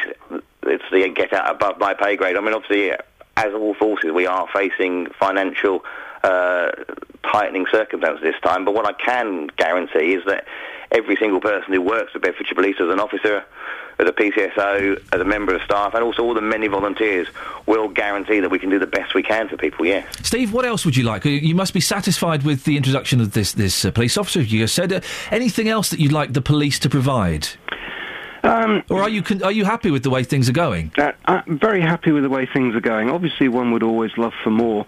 Uh, one officer and uh, PCO's working with her. There's a limit to, to what they're able to do, but that's a, one step more than we had previously. So Yep. that's a delight. Julian, it sounds like you've got a happy customer. I always like to have happy customers. Excellent stuff indeed. Well, thank you very much to both of you. Uh, Chief Inspector Julian Frost of Bedfordshire Police and Steve LePage, Chair of uh, Midland Road Residents Association. They've got, they're going to have a, a, a local bobby, a copper, who'll kind of be assigned to that area and we'll get to know all the shopkeepers and the residents if they want and the people and stuff like that. That's, that's kind of, I say old fashioned, my tongue is slightly in my cheek, but it is an old fashioned concept, isn't it? Would you like that where you live? Do you think that would make uh, you feel a little bit more relaxed and a little bit more comfortable having a, a police officer assigned to your area? It would be nice, wouldn't it? If it was one, I, I think I'd like that. One person, you know their name, you can go up to them. All right, Steve. All right, Karen. How you doing? Yeah, I just saw this fella down there. He looks a little bit dodgy. Blonde fella, microphone, shirt, shirt undone down to his navel. Go and have a word. Just what on earth is? Sorry, I'm slightly distracted during that interview. I apologise to our two guests because in the studio next door to me, Justin, who uh, we, he's not done any reporting this morning, as far as I'm aware. What's he doing, Catherine? My computer's gone bump. so um, he's been the repairman. he's fixed it. Well done. just call me Treacle. Can I just point out Yeah. that I fixed it? I knew the problem. Yeah. I knew how to solve it. yeah, but um, Justin stole Paul Scoins' computer. Right, oh, what, from upstairs? Yeah, and the screen's a little bit. If I'm going to be really fussy, the screen's a little bit on the lob there. But beggars can't be choosers, eh? No, so you didn't fix you, it. c- you can. You just need Can to. I lower Re- this? you can restart that, and then it will Does it have mend to be, itself. Does it have to be this high? So is Justin? is What? I'm confused. Is Justin reporting today, or is he just doing odd jobs? We need to give him a mission, don't we?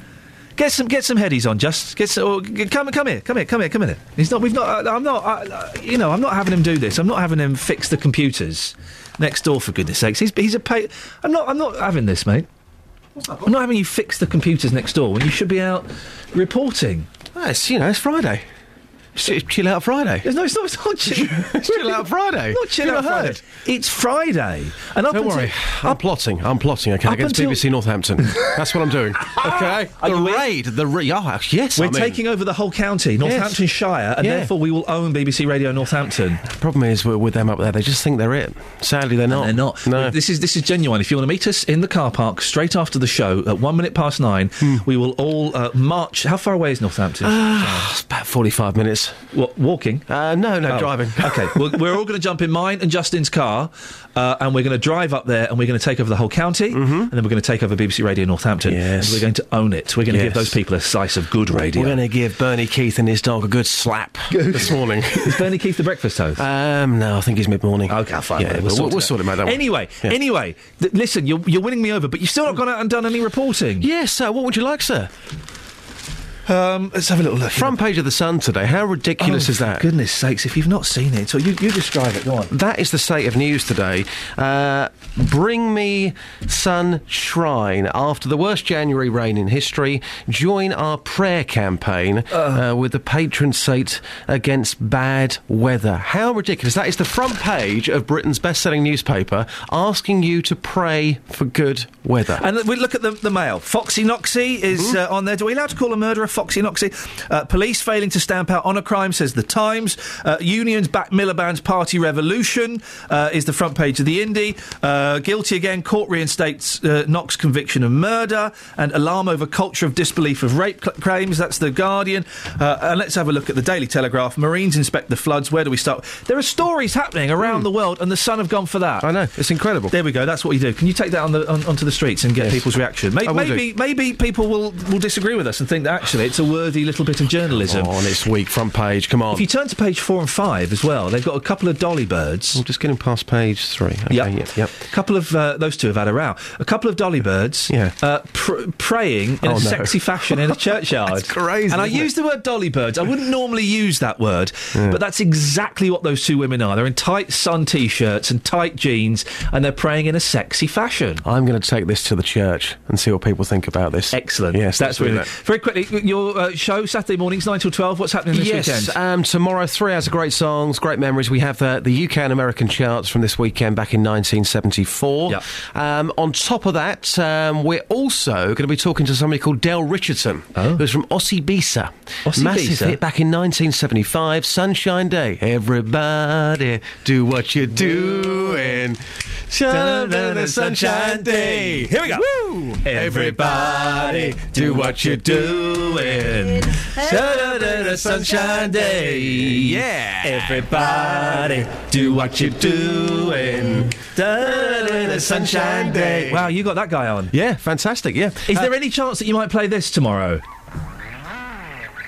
Oh, Ray Parker Jr. Absolutely, any excuse. It's 30 years, of course. Ghostbusters. Oh, the really? Anniversary coming up. Oh, play that because we've not because of you coming in. We've not had time to play that this mm. morning, unfortunately. Oh, right. Okay. Sorry So, about so tomorrow nine till twelve. Nine till twelve. Looking forward to it. Yeah, I'll take this out onto the streets now. But please do go on. go, do, go do some work. Don't try and fix anyone's computers on the way out. Just go. Bye. What's going on there? What? Practicing. What are you doing? Beatles, 50 years. Oh, it's 50 years since the Beatles. Yeah, so we've got some. Da, da, da, da, da, dum, dum, da. I thought we could do that. No? No. Travel news for beds, Herts, and Bucks. BBC Three Counties Radio.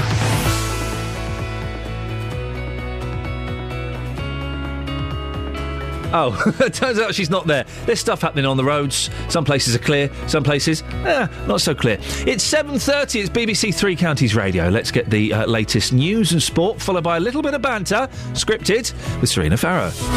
Across beds, Herts, and Bucks. This is BBC Three Counties Radio.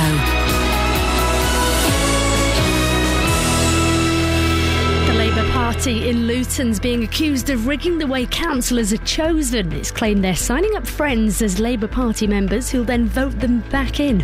Elsewhere, only essential Sellafield staff are being asked to go to work today. The company says a monitor at the nuclear site has detected elevated levels of activity.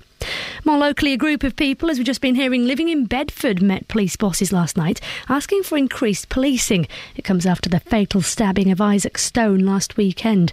And new figures show wide variations in the way police record and classify rape allegations. It's thought some areas where the number of recorded rapes is far lower than average, that victims may be unwilling to come forward because they feel they won't be believed. That's the news. Now let's move on to the sport. Three Counties Sports. BBC Three Counties Radio. Disappointing for Watford fans. They're now 16th in the Championship after losing 4 2 against Nottingham Forest last night. That's despite being two goals up at half time. Meanwhile, Wycombe Wanderers' new striker Reece Dyke says he hopes to score the goals that'll keep the Chairboys in the Football League. They're now two places and three points above the League Two relegation zone. That's ahead of tomorrow's trip to Bury. Yet, Stike says they're confident of avoiding that drop. if we keep playing the way that we started, um, obviously against Mansfield in the first half and against Portsmouth on Tuesday night, um, I think we'll be fine. Um, it's just taking them chances when they come. Hopefully, there's a lot more to come from me when I get match fit. Football transfer deadline day then, and it looks like a few Premier League sides are already busy. Manchester City want Porto de Fernando and Eliaquim Mangala set to cost them a combined fee of £50 million. Teenage midfielder Kurt Zouma may even be on his way to Chelsea, that's for £12 million. Cricket then, in England's women have lost their second 2020 game against Australia by seven wickets, though they do actually lead the Ashes series 10 6. Finally, in tennis, Andy Murray will play the opening match of Great Britain's Davis Cup tennis tie against America. He'll face Donald Young. BBC Three Counties Radio, more from me, thankfully, at 8. That was good, Serena. Thanks. Oh, what is your problem? do you see, even, do you get, the, have you actually feeling this, right? Do you get the hint that even the No. weather chick, not weather, travel chick, yeah, she doesn't rock up because she's had enough of you? Travel chick rocking up. What, what is this? 1976? Yeah, no. she did. She wasn't there, was she? You went to her, and she's nah. I've had enough. Right, Sorry, she's packed her bag. She's off. Right, mate. come on, sleepy Telling eyes. you. Just, just, just focus. All right. But the, the way I've been listening to a lot of radio Yeah. recently, and what happens is You haven't learned much, though, have you? Do you know what I mean? You're still on that steep learning curve. It What? would appear. what happens is uh, the news presenter Yeah. and the uh, Would that be me? well, not for much longer. Where's, Right. where's Jane? And uh, the news presenter, and then the, the breakfast host. Breakfast host. Is that your title? Is it? Is that what you use on your CV? They have- stretching it a bit far, isn't it? They have a little bit. Of, license. they have a little bit of, of, of unscripted banter. Now, Yeah, the unscripted banter didn't work. Okay. So the, Well, I mean, you are on the end of it. the team. I'm, I mean, I'm just going to plough through this. Do you think the BBC have? I know we have classes, don't we, in all sorts, you know, master classes. Do they have classes in you shutting up? Do they have classes in bantering for presenters? Catherine Boyle, the producer, has written a really good, powerful script, a little playlet, a little you Yeah, go on. Uh, y y have you not got the script in front of you? I've got no. Right. Right. This old pieces of paper for here. eight o'clock, have the I like trees. I don't like to, you know, print too much What on out. earth are you rambling on about, Well, you lunatic? For eight o'clock, have the script in front of you, okay? God, Mark, Okay. that's another tree gone down the Swanee, hasn't it? Across Beds, Herts, and Bucks. This is Iain Lee. BBC Three Counties Radio. Struggling to develop a rapport with Serena. Back in the day, who was that? Um, you used to do the news. It was Yeah. you, Catherine. Yeah, we used to get on then. We had some exactly. We had some great bands. Oh, great bands! Really great bands. Didn't need it scripted either. Didn't did need it scripted. Why don't we pretend to do that now? So why don't you say that again into a microphone? Why don't you pretend to do that now? No, I, we're not. We're not going to. No, we're not going Just to. Just relive the chemistry you once no, had. no. Well, no, that would be inappropriate. Uh, oh. Yeah. What? Can I just say it was really great of everybody to dress up today in the Beatles. I am dressed up, but I'm just waiting to put the pièce de résistance on because I, I thought you might do this. It's 50 years since the Beatles, guys. What are you doing to celebrate? Uh, Iain's doing nothing. What you, d- Catherine? I've got a George Harrison moustache. I hate girls with moustaches. Good. I really. I'm not doing it to impress you. Oh, hang on. Take the plastic off. This is really working well on the radio. Catherine Boyle is uh, trying to affix a droopy Sergeant Pepper style moustache to her upper lip. Oh, I think that looks great. Do you know what? Uh, no, no, uh, what, no. What, what you need to do? Take the headphones off and, and have the long Neil from the Young One's hair. Yeah. Look at that, ladies and gentlemen! It's George Harrison. Picture of that. Let's get that on I'll get Twitter. a picture. Happy 50 years since the Beatles. That is George Harrison. Got a wig if you want to join in. I'm fine, thank you very much indeed. Jeffrey's in Windsor. Good morning, Iain. Good morning, Jeffrey. To move the story on from All You Need Is Love, which is the philosophy of the Beatles, which hasn't really worked out in the world, unfortunately, to the world of justice and legality. Um, I'm a bit upset, really, that um, the man who the courts have found guilty of killing one of them anyway, uh, soldier Lee Rigby, by running him over when he was in, I think, probably civilian colours, and then and then mutilating his body on the street, has appealed uh, in the courts for for a rehearing, essentially, on the basis of um, um, incorrect procedure in the trial. Well, he, he claims he claims I've got this correct. He claims it was an act of war as opposed to, to murder. We okay. Well, I was just talking to a friend about that. If it was an act of war, which army did he belong to? And if you've injured someone already, so they're incapacitated on the street, it's in fact illegal, according to the Geneva Co- Convention, then to mutilate their body. Why because, are you? Why, because because no, that wasn't the question. Why are you angry about it? Pardon? Why am I angry about it? I'm not, I'm not, I'm, I, I just think it's, a- it's a. You said you were a- angry about I- it. no, I wanted to talk about it because because the, the Beatles' philosophy of all you need is Well, it was one love. of it was one of their songs. I don't know if it was their philosophy. Well, they went out to that, to, to that Indian Swami out in to, to learn about transcendental meditation. Uh, which I practice. Yeah, yeah, and and a man called John Lennon said, "We are bigger than God." I don't know if you remember him, him saying that. No, he didn't say that. Or bigger than Jesus Christ. Then Didn't say that. What did he say then? He said we're more popular than Jesus, which at the right, time was uh, true. uh, sorry. How, how many how many number ones did Jesus have? Well, he's number one all the time. If What you- he was say, what he was saying, he didn't. see, This is the thing, you see. What he was saying was, he said we're more popular than Jesus, uh, in as much as the Beatles were massive, and at the time, a lot of people were turning away from Christianity. So, it, so Well, they, I think they were re-examining um, the roots of Christianity and and, and the practice of Christianity uh, uh, as it was in the 1950s, 1960s. A lot of people have uh, uh, a lot of people have gone through that spiritual process because because because Christianity has to be to some extent relevant to the age. But anyway, uh, moving on, uh, John John Lennon, of course, was shot dead by another murderer in um, in New York. Wh- Uh, where is this? This is. I mean, Jeffrey, you're pretty rambling most of the No, I'm. No, time. About- no, but but today you're even more rambling than normal. What on earth are you talking about? What's this got to do with with Lee Rigby or, or all you need is love or anything like that? No, no. What I'm saying is, is, is the 1960s positivism uh, has failed. We now live in the reality of the modern world, which ter- in which terrorism plays a, a vast, vast part, and in, in which we're now frightened about going to. to um, He's quite. Shall I read you his quote? Yeah, whose? John Lennon.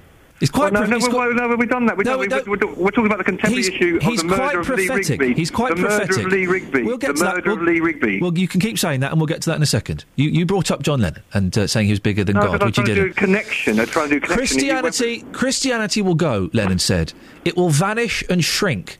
I needn't argue about that. I'm right, and I'll be proved right. We're more. Well, he hasn't been, has he? Well, he- has because uh, Christianity is shrinking to. There was a story about a month ago. expanding in Africa. Jeffrey, listen. Go and listen yourself. Jeffrey, there was a story a couple of months ago that uh, within uh, a generation, Christianity will be dead in this country. That's been said by high up officials in the church. So, very prophetic. I'm right, I'll be proved right. We're more popular than Jesus now. I don't know which will go first rock and roll or Christianity. Jesus. Well, rock and roll's gone.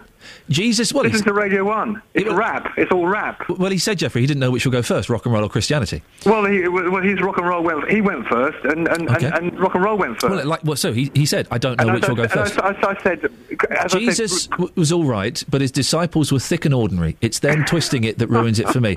So he's he's kind of he's spot on, pretty much. Christianity it will vanish and shrink. No, he, he made a statement in the 1960s at the head of, of, the head uh, at the height of Beatles' popularity, when when the media were constantly focusing on them because it, it sold like you're doing now. It sold a lot of stories, and and uh, his marriage his marriage failed Yoko, Yoko Ono so much so that um, he had to write songs about it. He, he became a drunkard, and in the end, he got shot dead by a, by a lunatic outside a very very expensive New York apartment. What a because- sad story. because because he said a working class hero is something to be. Yeah, a a working class hero is something to be. It's a sad story, isn't it? Well, the- yeah. His well, marriage to it Yoko didn't fail. Well, I'm sorry, I had huge problems, and he and he, and, and he But which they which they resolved. Lots of marriages have that, and he resolved, and I think that's a Well, I testament. don't know if that's. But that's the point. Going back to Lee Rigby's Oh, right, murder. yes, okay, yes. Lee Rigby's murder. If, as I say once again, it's evidentially factual that the, the, the man was knocked down the street by those two individuals, who then took out weapons, hand weapons. we know we know what happened, Jeffrey. Yeah. So, so, so why why is court time and why is taxpayers' time now be, going to be allowed to be wasted on the basis of a man appealing on the semantics of whether he was a warrior, a non-warrior, a terrorist, a guerrilla? But it, well, all it comes boils down to is that he murdered the guy without warning. Right. And if you injure someone in a war and that they are then at your mercy, and then you proceed to execute them on the battlefield, as Sergeant Marine, whatever his name was, found out, it's against the Geneva Convention, and he should be locked up for that anyway. Okay, but he's he's appealing, but which uh, the British Well, it's not law. very appealing to me. Oh dear, Jeffrey, come on now. You can do much better than that. Uh, although, judging by the, the quality of this phone call, perhaps not. Uh, he's appealing, and the beauty, the beauty of the British system is. Is it waste tax, taxpayers' money? The beauty of the British system is that people can appeal if they feel they've been unfairly treated. And that has to apply to everybody, whether you like them or whether you don't like them. There's no automatic right of appeal. You can uh, you, you can make an application for appeal. Okay. It won't, will not be automatically granted. It'll be looked at by a senior judge. Okay, and what's happening here? Well, that's what's happening. That's the process that's going on at the moment. Fantastic. So Yeah. Okay. Sorry, man. I didn't realise. Hello. Who's that? Hello? Who's that, Jeffrey? Oh, someone interfering. Is that your dad? but- No, my father's 88 years old, very ill in Suffolk. Right, so, uh, so and- it's and not. facing- so it's not your dad. No, it's a, wo- a fellow worker. Okay. Yeah. Well, maybe Yeah. you should get back to work then, Jeffrey. And, and, no, no, up, Amanda, up the workers. Amanda Cox, is she going to appeal as well? Oh, for goodness. Amanda Cox. Oh, dear. I mean, even by his own rambling standards, that was uh, all over the shop. How did we go from uh, the Beatles to um, the Lee Rigby to Amanda Cox? I think he means Amanda Knox. That's the beauty of the British system, that you can appeal. That's the beauty of it. And it's also the flaw of it. You see, uh, right or wrong, the fella is applying for appeal. 08459 455 555 is the uh, telephone number if uh, you want to give us a call. Um, I've just tweeted it's 50 years since the Beatles. What are you doing to celebrate? Lots of answers. Um, someone says nothing, I'm going to work. Tile says I'm listening to The Who. Uh, Design Fault says possibly one of the most overrated groups ever. Three or four quite good songs. The Monkees were better. Nick Wallace says listening to Hair. Um, Dan says I'm watching Postman Pat with my daughter. The theme tune is better than anything the Fab Four did. Although this is special delivery service, so it's not as good. Special delivery service. It's got a helicopter in it. Don't give Pat a helicopter for goodness sakes. Um, Teaspoon River Neck says I'm chomping on a banana. And Stuart Smith says 50 years since the Beatles. What? Well, 50 years since the Beatles. But I don't understand. Oh eight four five nine four double five five double five is the telephone number. As you've heard there from Jeffrey, you can call in about pretty much anything. We're talking about bits and pieces. Have you seen the front page of the Sun? It's very odd. It's Britain's biggest selling newspaper, and with all these big stories that are going on, the front page of the Sun are asking us to pray. It's kind of a similar front page to when they had Uri Geller on. He was on the front page. He was going to get us to win the World Cup or stop Big Ben or bend a spoon or something. Uh, and that was their front page then. Today they want us to pray to stop the rain. Really? That's the front page of Britain's biggest selling newspaper? That doesn't that relegate it to, to the level of a CBeebies comic? Mr. Maker the summer special, doesn't it? It's pretty poor. Or am I just being a miserable old so and so? There's a surprise. Give me a call if you've seen it. 08459 455 555 is the telephone number. It's coming up to a quarter to eight. BBC Three Counties Radio. Let's try and get the latest travel news. Travel news for beds, cards, and Bucks. BBC Three Counties Radio. Good morning. In High Wycombe, Knaves Beech Way is partly blocked because of an accident uh, just at the M40 London Road. It's just on the roundabout there, and it's uh, people are going to be helping out there shortly. Major road works on the M1 Luton Spur in both directions between Junction 10A Kidney Wood, Wood Roundabout and Junction 10 Luton Airport Spur Road. Uh, so that will affect you if you're planning to go to Luton Airport this morning. Uh, Exchange Road is busy at the moment in Watford. Also queues on the A1 heading southbound uh, between the Holiday Inn and Stirling Corner. That's at Boreham Wood. Kate Mason, BBC Three Counties Radio. Kate, thanks very much. Right, it's nearly 7.46. It's Friday, the 31st of January. I'm Iain Lee. These are your headlines on BBC Three Counties Radio. It's claimed the Labour Party in Luton are signing up friends as members who'll vote them back in.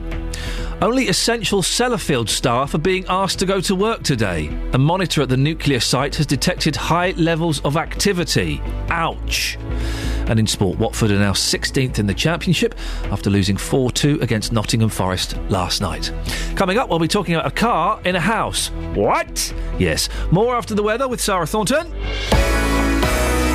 Beds, Herts, and Bucks weather. BBC Three Counties Radio. Thanks very much indeed. Good morning to you. A chilly start this morning. Some mist and fog patches around right across the three counties too. Uh, so it is a slow start to your day, but a dry one. Having said that, uh, we've got to contend with the fog this morning. On your way home for rush hour this evening, we'll be contending with some very heavy rain and some strong winds. So either way, uh, things to watch out for. We'll keep dry really for the next few hours. A couple of showers here and there potentially. By lunchtime, just knocking on the door towards the west, some much thicker cloud bringing us some rain. Looks like it'll be with most of us by about two or three o'clock this afternoon, and then uh, with us right the way through until the early hours of tomorrow morning. Before that, a top temperature we're at two degrees at the moment, not getting much higher than five or six Celsius. And then actually, as that rain comes through towards midnight, the temperature's lifting a little, but it will be wet and windy, as I say, until the early hours of tomorrow morning. Behind it for tomorrow, watch out for some ice patches and sheltered spots because the, the temperature's again falling close to freezing overnight after that rain. Uh, we'll have some brightness first thing tomorrow. Some showers though to come through in the afternoon, and the wind increasing all the time. Gusts of 40, maybe 50 miles an hour tomorrow afternoon and evening. And then that all calms down. The winds ease for Sunday. We'll be dry and bright with some good spells of sunshine in the afternoon and highs of 8 degrees. And that's your weather. Thank you very much. After a packed few days of football, It's a great free kick from that far side. At the terrace end, Taylor steps up, slots it the other way. we'll bring you another five matches this weekend. It's going to be 2 0.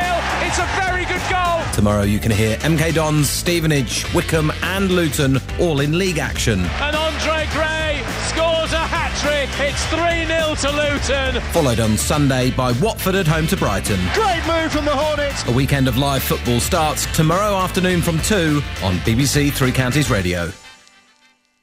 08459 455 555. Now, I think we've got pictures of this incident. We, we, we put these on the Facebook page. Yeah, you go to facebook.com forward slash BBC3CR. You will see the most incredible pictures. The most incredible pictures. A Hertfordshire family have been left to, uh, to live with a car in their house. And when I say in their house, I mean in their kitchen. Josie and Tony Poole came home from their holiday to find their neighbour had had, um, well, it, it, uh, Josie, tell us exactly what happened. Um, well, we came home to find that the lady over the road's car was sitting in the front of our kitchen. Flipping heck. I mean, I'm looking at the pictures now. It's incredible. Where, where had you been on holiday? We went to Fuerteventura. Oh, lovely. How long have you been there for? It was just a week. Okay, so you went there for a week. Lovely, relaxing, fantastic week. and then you what? You come home, you pull up in the car, you pull up in the taxi. Well, no, we, we were told about it. Oh, We did- okay. we did know. So did you? You got a phone call on holiday? Did you? Yes, we did. And what was your reaction? Um, I think stunned. You you laugh. You think it's funny. Yeah, you, have to laugh, don't you, at something yeah, like this? you do. It's, When you came home and saw it, was it as bad as you thought? Worse than you thought? my son had described it very well. Okay. Yeah. I'll, uh, let me try and describe it. So is, is it? It looks like. Uh, is it a bungalow? Your house? It is. Okay, so it's a bungalow, and um, at the front, well, half of the property is, is kind of uh, boarded up, and there is a red car. Uh, half of it, just under half of it, is backs up into the house. Yeah. And you can see in the kitchen, the kitchen's gone. There, are, you've got rods holding the ceiling up, uh, and and the kitchen's pretty gone, isn't it? Uh, everything's gone. Yes. Yeah. Um, cause the, because the car came in backwards and hit the back of the cooker, which was a large cooker, which has taken out half the sink, half. Well, it's taken out everything. Which, because it went through the gas main, um, the water main. Oh dear. So. And your son Nick, he was at home when it happened. Uh, well, he came to he came to cat sit for me. Yes, so they didn't have to go to a cattery. Yes. But they ended up in a cattery anyway. Oh, and he was. He must have got the shock. Was he in the house when it happened? He, yeah, he, he just walked into the lounge. He'd have been standing in front of the Oh cooker. dear. Um, yeah, he's quite traumatised by it. I mean, it it was a very close thing. I think, really. He must have. Been, he must have been terrified, as you would be, and also what, what a noise that must have made. He said it sounded like something a plane landing. How did it happen, Josie? Well, I, I went over and saw the lady yesterday um, that lives over the road, and she just said she had actually got it in the garage. She said there's skid marks on the ground in the garage because she was putting it into just to park it in her garage, as she does often. Um, and the engine just started to rev and rev and rev. So she was putting it into park, but someone was telling me that as you put it into park, you have to go past drive or yeah. something, Yeah. or, or reverse. and Reverse. it just shot backwards. And her husband, that was standing in the front garden because she'd just come home, um, and he said it was just split seconds. One minute he was just waiting for her to get out of the car, and the next minute she was backed up into our kitchen. She must have been going at some speed. It, it must have done. Yeah. I don't think any of us can. And she is very traumatised. I mean, it, I don't think she. Well, she can't can't work it out. You angry with her, Josie? No. No. That's very noble No. of you. You can't, can you? I suppose it's Yeah. it's just an accident. So are you, are you are you able to live in the house, or have you had to, to kind of move out? Um, they did offer us accommodation, but we decided we'd rather stay here. Okay. Is it safe to stay there? With the, you've got those th- those rods holding up the Just- kitchen. It's just that bit. Right. Okay. Okay. So if we if we stay away from that bit, um, and we've sort of set ourselves a kitchen up in the conservatory at the back. Okay. It's a bit like living in a goldfish bowl, but And what happens next? Uh, have you got insurance companies arguing over who's responsible? no, nobody's arguing. Um, Right. We've had an assessor out. He's been and he came yesterday. Um, the only thing is, it takes it takes a while because of getting all the plans done. A man's uh, the uh, someone's got to do the plans to say show whether it's safe when we, they take the car out. Oh, right. Okay. because Yeah. there's no beams in those parts of the walls. Yeah. Um, it's all got to be shored up. So they can't do anything to get this car out until they've got plans Have they, drawn up. have they given you any any time frame for this? Um, well, hopefully the car will disappear within the next few days. Right. I hope so, because then we can board the house completely up. But Well, Josie, listen. Hopefully, it'll get sorted out soon, and then you've got a cracking story for the kids and the grandkids at some point. yeah, well, they've all had to come and have a good look. Yeah, I, I, I, have you got grandkids? Yeah, I've got four. How old are they? Um, two at 14, um, one at five, I bet and a six-month-old. I bet they've loved this, haven't they? Um, my youngest grandson yesterday um, took photos to show and tell at school. he was so excited. Oh, I know how important show and tell is to Yeah. the kids, and if they've got something that's not, you know, the normal, then they are kings for the day. Yeah. Oh well, okay. Well, there's there's, there's some small positive has come out Yeah, of that. yeah. Josie, lovely to talk to you. I wish you the best of luck sorting it all Thank out. Thank you very much. Thank you very much indeed. If you want to go and look at the pictures, incredible. Facebook.com forward slash BBC 3CR. Now, uh, we've been talking about this uh, this morning. Members of the Labour Party in Luton being accused of rigging the way that councillors are uh, are chosen. It's being claimed, and we'll talk about this more after 8 o'clock, being claimed that people are being signed up as Labour Party members who shouldn't. Children, people who don't live in the town, and people who don't even know they've been signed up. Paul's in Leighton Buzzard. Morning, Paul. Good morning, Iain. What would you like to say, Paul? Well, Iain, I'm surprised your phone lines haven't been red hot because anyone that values democracy must be concerned what's happening in Luton. Tell me why it concerns you, Paul. Why? Well, the, I believe in democracy. I believe in, you know, one man, one vote. Um, but that vote must be placed fair, it must be done fairly.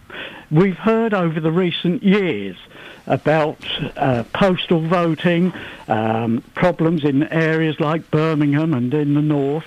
Um, and it mainly centres all around the ethnic population.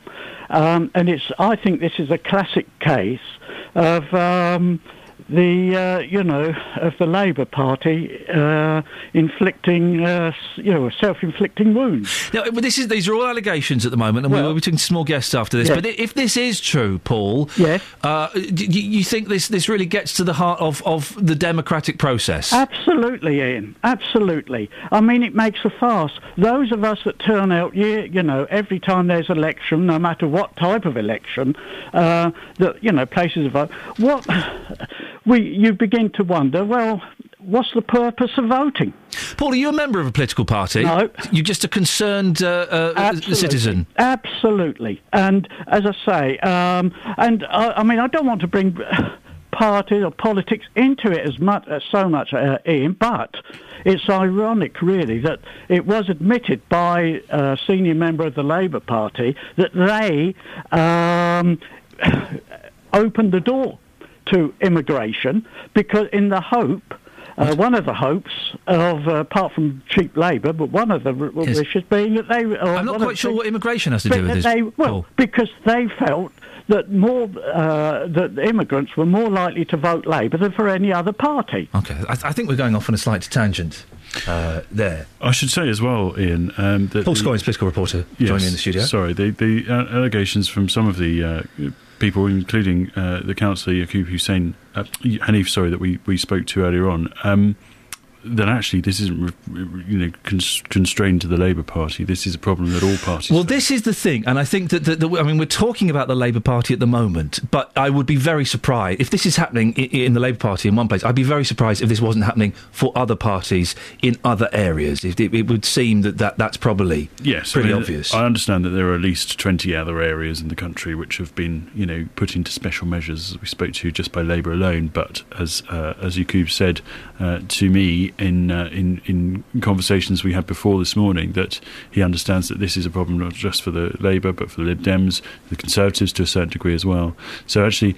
You know, there is a, a, a perhaps a need, if these allegations are proven, that um, you know parties might have to look a bit more closely at how they structure their membership, how they select their candidates. Well, we'll be speaking uh, to Gavin Shuker and Kelvin Hopkins uh, just after eight o'clock. Paul, thank you very much for that. And if you want to, I mean, the, the, Paul said, "I'm surprised your phone lines aren't hot, red hot." It's the only call we've had on it. I guess. It, I guess, Paul, it's one of those things that, that people kind of think, "Oh well, it doesn't affect me," but it does, doesn't it? If we Well, broaden it out. Ultimately, these are the people you are voting for. So how they're selected is important to a Mm. certain degree. Mm. And now the Labour Party have said that they are com- happy that their selection process is fair and that they say any other suggestion otherwise is, is wrong.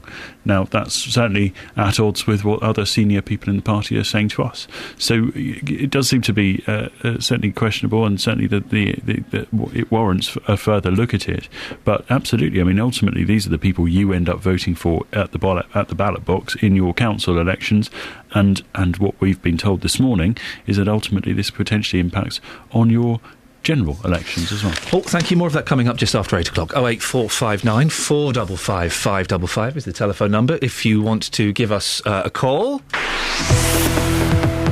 Travel news for beds, cards, and Bucks. BBC Three Counties Radio. Hello. In High Wycombe, Knaves Beech Way is partly blocked because of an accident just at the A40 London Road. It's on the roundabout there.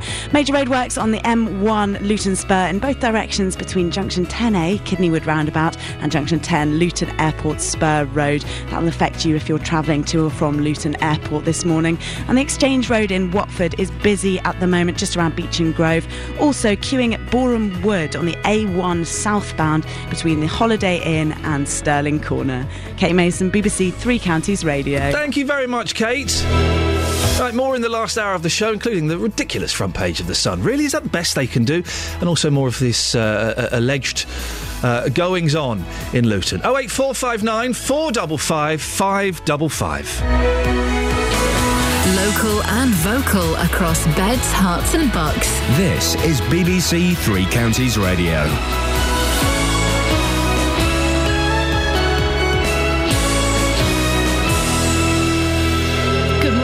8 o'clock. The headlines Labour Party accused of vote rigging, Bedford made safer, and the cost of living goes up. BBC Three Counties Radio. A Labour councillor says vote rigging has been going on for years in his party in Luton.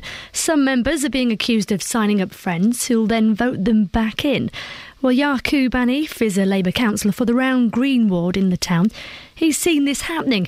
He says the democratic process is non existent and says it's been made difficult to identify. memberships of the Labour Party itself are handled on, at a national level. So you join, your membership is registered in London and then it's passed down locally, whereas before memberships used to be handled and dealt with purely on a local basis so you could um, manage that. However, we've heard from the Labour Party in the East who say they're satisfied its selections are being carried out properly and that any suggestions otherwise are wrong. Meanwhile, measures have been put in place to put people's minds at rest in Bedford following the fatal stabbing last weekend. A group of locals met police bosses last night asking for an increased presence, especially in Midland Road. Chief Inspector Julian Frost, who was at that meeting, says improvements have already been made. We have got extra police officers on this weekend, and my PCSO team are spending a lot of their extra time. But actually, uh, in the Midland Road and Town Centre areas, I've just bought a uh, PC in um, to work alongside my PCSO team. And we'll have more on this story with Iain Lee here on BBC Three Counties Radio coming up in the next hour. Now, police say they need the public's help following two deaths on the M1 in Hertfordshire. A driver was killed between junctions 5 and 6 yesterday morning after stopping his vehicle to help a man who'd fallen from a bridge. PC Rupert Gadd says they need other drivers to come forward. We're happy to talk to anybody that uh, may have seen something either before, during, or after the incident, uh, however small the um, details are. An economic think tank says living standards are still dramatically down on what they were before the financial crisis started in 2008. The Institute for Fiscal Studies found all households had seen their income squeezed because of a decline in real earnings, but poorer families had been hit hardest by rising prices. So, a family from Royston are now living in a partially demolished house after a neighbour reversed her car into their newly built kitchen. Josie and Tony Paul from Garden Close were on holiday at the time in the Canary Islands when they actually heard what had happened. Josie says it could have been much worse, though. And we spend a lot of time in the kitchen. Hmm. That's why it was done the way it was, so that it was. You could hmm. all spend time in it. I mean, there's. I don't think there's anything that's salvageable at all. Moving on to sport, and Watford let a first half goal slip to lose 4 2 against Nottingham Forest last night. Gabriele Angella Brace looked to have given the Hornets all three points at half time, but then four goals came blasting in from Forest. Weather then is going to be dry, some bright spells around as well, temperatures topping 8 degrees Celsius. Get the latest news and sport online at bbc.co.uk slash three counties. That was good, Serena. Oh, we have to do this again, don't we? Okay. Oh, I don't know. I think I can do better. Really? How on earth could you top such a quality bulletin? Well, I can do accents, apparently. Other than this one, which I think is supposed to be Yorkshire, how about if I do the weather in, let's say, Dutch? Well, I suspect that might be inappropriate and a little offensive, but go on then. Super! And this is where I read the weather. We start the day brightly. No, that's Irish, isn't it, Ma? We got the windy doppelganger, yeah, temperatures 8 degrees. Does that sound a bit Duchess? Wowzers. Wowzers. In your face, BBC Radio Northampton, huh? We're coming. After the show, we're coming for you. Morning, this is Iain Lee, BBC Three Counties Radio. Lots to talk about in the last hour of the show, including accusations of uh, vote rigging in Luton, attempts at reassurance in Bedford, and we'll find out exactly what Justin Dealey has been uh, out and about doing this morning. Facebook.com forward slash BBC 3CR. Uh, if you want to send me a text, 81333, start your text 3CR, or give me a call, 08459 455 555. Across Beds, Herts, and Bucks. This is BBC Three Counties Radio. Now, members of the Labour Party in Luton are being accused of rigging the way that councillors are chosen. It's being claimed that people are being signed up as Labour Party members who shouldn't, including children, people who don't live in the town, and some even being signed up to the party without their knowledge. Well, the accusations have come to light after long serving councillor Robin Harris was voted out of his council seat after 20 years in the job. Earlier on, Councillor Yaqub Hanif told me that people alleged to be doing this aren't doing it for the good of the party. Well, the benefit or the motivation behind this is it's uh, power, prestige, uh, and a position of authority to influence decisions, uh, you know, locally. And then some people uh, try to, you know, use this as a way to influence in parliamentary selections as well you will see at the annual general meeting where the you know the chair and all that you will have 70 or 80 people turn up a few weeks down the line only a dozen people turn up so that's so you know it, it's not serving us uh, properly Well, the two Labour MPs for Luton join me in the studio now. We've got Gavin Shuker, Luton South, Kelvin Hopkins, Luton North. Thank you very much for coming in uh, this morning. Gavin, let's start with you. What, what is it that's alleged to be happening? Well, the concern here is that individuals are signing up uh, friends, family, and otherwise in order to control the outcomes of selections at a ward level. Um, uh, but of course, at a ward level, that's kind of the, the level at which you have your local councillors.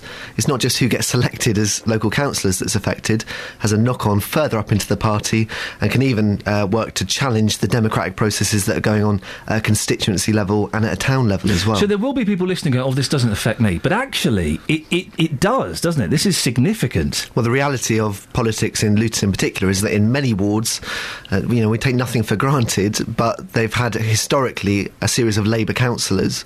Um, so really, what's going on in that process is you're selecting the people that are ultimately going to end up being your local councillor, involved in local democracy at the council level, and also uh, making major decisions about budgets and otherwise, which is why it's such a concern. Kelvin, who's benefiting from this? Well, I suppose it's the individuals concerned, uh, and uh, I've always occupied. Uh, operated on a basis of democracy. I mean, I'm politics because I believe in certain things, and uh, I stand on those beliefs and those principles, and hope to be supported for that. But if people have got other motives, then then obviously it's, it's rather worrying, especially as we're supposed to be representing people. But this is, of course, isn't a new phenomenon in the party. I mean, if you go back 40 years, Islington North, there was an MP who was elected because he signed up hundreds of his mates, um, and uh, you know, eventually, my good friend Jeremy Corbyn beat him and became selected and became a proper Democratic MP, and he's been the MP for the last 30 years. So it's not a new phenomenon, um, and my personal view is that we've got to look at the party's rules to make sure we, we, we clean up this sort of thing. I was going to ask, is it illegal or is it just immoral? Well, it's certainly not illegal. I mean, if it was illegal, obviously, uh, you know, there could be uh, the law could be called in. I just think it's it's taking advantage of, of rather lax party rules, uh, and I would want to see uh, much tighter rules so that we make sure that the party selections are really democratic, uh, and we get the best candidate for for the local people as well as as well as a good representative of the party. Kevin, how has, has this affected you personally? You came close to losing your selection, didn't you? Yeah, in um, uh, the most recent trigger ballot process, it's whereby local party members try and decide um, who they want to be their candidate next time round. It's slightly different if you're a sitting MP. Uh, I lost three out of my seven branches, and I could have told you those three that I was going to lose probably a year or two years out just purely by looking at the membership list. What you're seeing in some of those wards is people specifically being signed up with the motivation of uh, affecting the outcome of selections, including my own, and and actually within that, you know, some incredible abuses, such as 14 people being signed up in one single day in one single ward across three wards in my seat uh, across the town. Uh, there have been 17 of these occurrences where you've had more than four people signed up in a day, which is highly unusual activity, and a reason why the local officers have been trying to take action. The, the reason I ask about that is because some people might might, might um, sense a, a self interest, a personal interest in you speaking out about this because you have been personally affected. Well, I think it's right for people to speak out where they see wrongdoing, and it's. Um, I have to say, you know, I, I was selected in 2010, I, my first job in politics, uh, and seeing what's happened since that point. You know, essentially, membership in my own party in that period of time has probably about doubled. To give you an idea of the scale of it, there's been one ward uh, in the town where the membership's gone up to say 500 people. Um, that's bigger than most constituency parties on their own. So this is a really extreme version of the thing that Kelvin's talking about, and it's right to speak out about it. Kelvin, have you spoken to the National Party about this? I'm planning now to write to the General Secretary because I've long thought that the rules are too too lax, Mm. and I'm going to write to the General Secretary. One simple thing I think we could do is that people should. I mean, being a member of the party is a privilege and a responsibility, and it shouldn't be taken lightly. If we, if somebody had to be a member for say four years before they were allowed to participate, either as a candidate or as a voter in selecting candidates, I think that would be a step forward. But there are other thoughts I have too. We- we- We'll come to the second. Gavin, have you spoken to the party about this? Yeah, I've, I've raised this at pretty much every single level. What do they say? Well, I think the party this morning have, have said something that's actually factually factually correct. Shall, shall I read the Yeah, statement? sure. This is we, we did ask senior leadership of, of the party in Luton. They've declined to come on. Uh, but an East of England Labour Party spokesperson said the Labour Party is determined to ensure that every Labour candidate is selected in an open, transparent, and fair way. We are satisfied that all our selections are being carried out properly, and any suggestions otherwise are wrong. Well, this is the point, isn't it? You can say the selections are being carried out properly, but before you even got to that selection point, the membership has been packed to the point whereby you can predict the outcome. It's a bit like a football match where someone's tipped the pitch through 30 degrees. Uh, you go out and play it, and the referee says that he's run it by the rules, but the other team gets 100 goals. You've got to look at the outcomes as well as uh, what's going on in the process. So, Kelvin, what uh, what suggestions would you have to, to improve this? Well, I, as I say, I, I mean, longer term membership, I think, is one. If if individuals, when they join the party, had to bring their application form and their subscription along to a, a constituency party officer and sign up individually as a, as a person. Um, with uh, evidence that they could should pay the lower rate of of, of, uh, of membership subscription, for example. So if they were a pensioner or unemployed, they had to show evidence of that so that they could pay the lower lower subscription rate. Um, all sorts of minor things that look very minor, but would make a real difference in the long run. I think. And the party's absolutely right. Of course, no rules have been broken. Right, it's the rules that are wrong, my view. Gavin, do you worry that people will lose faith in the party and in politics in general? I do, and, and I speak as someone that took on a very difficult job from my predecessor, who was, of course, caught up in the expenses scandal, real lack of trust in politics. Mm. And what I've tried to do in the last four years is try and restore something of that locally. The point is, we've got to. Actually, through doing that, we've got to this point where membership sacking has really got out of control, and so it's right to speak out about it. My concern would be that people will look at us as a party and say, You've learnt none of the lessons of what had happened before. You've not listened to the right people who've been raising this at every single level of the party. And they'll look to punish us for it. And if they do do that, I'll understand it. Paul Scoins, political reporter, joins us now. Paul, we've had some texts in. Uh, first one, Jake Harris. Sounds like the local politicians are trying hard to be honest and get their house in order. There you go, it's a good one. The bigwigs in the party are worried about creating a bad impression, but it seems to me they're creating the bad impression by trying to shut it down. Makes me so mad.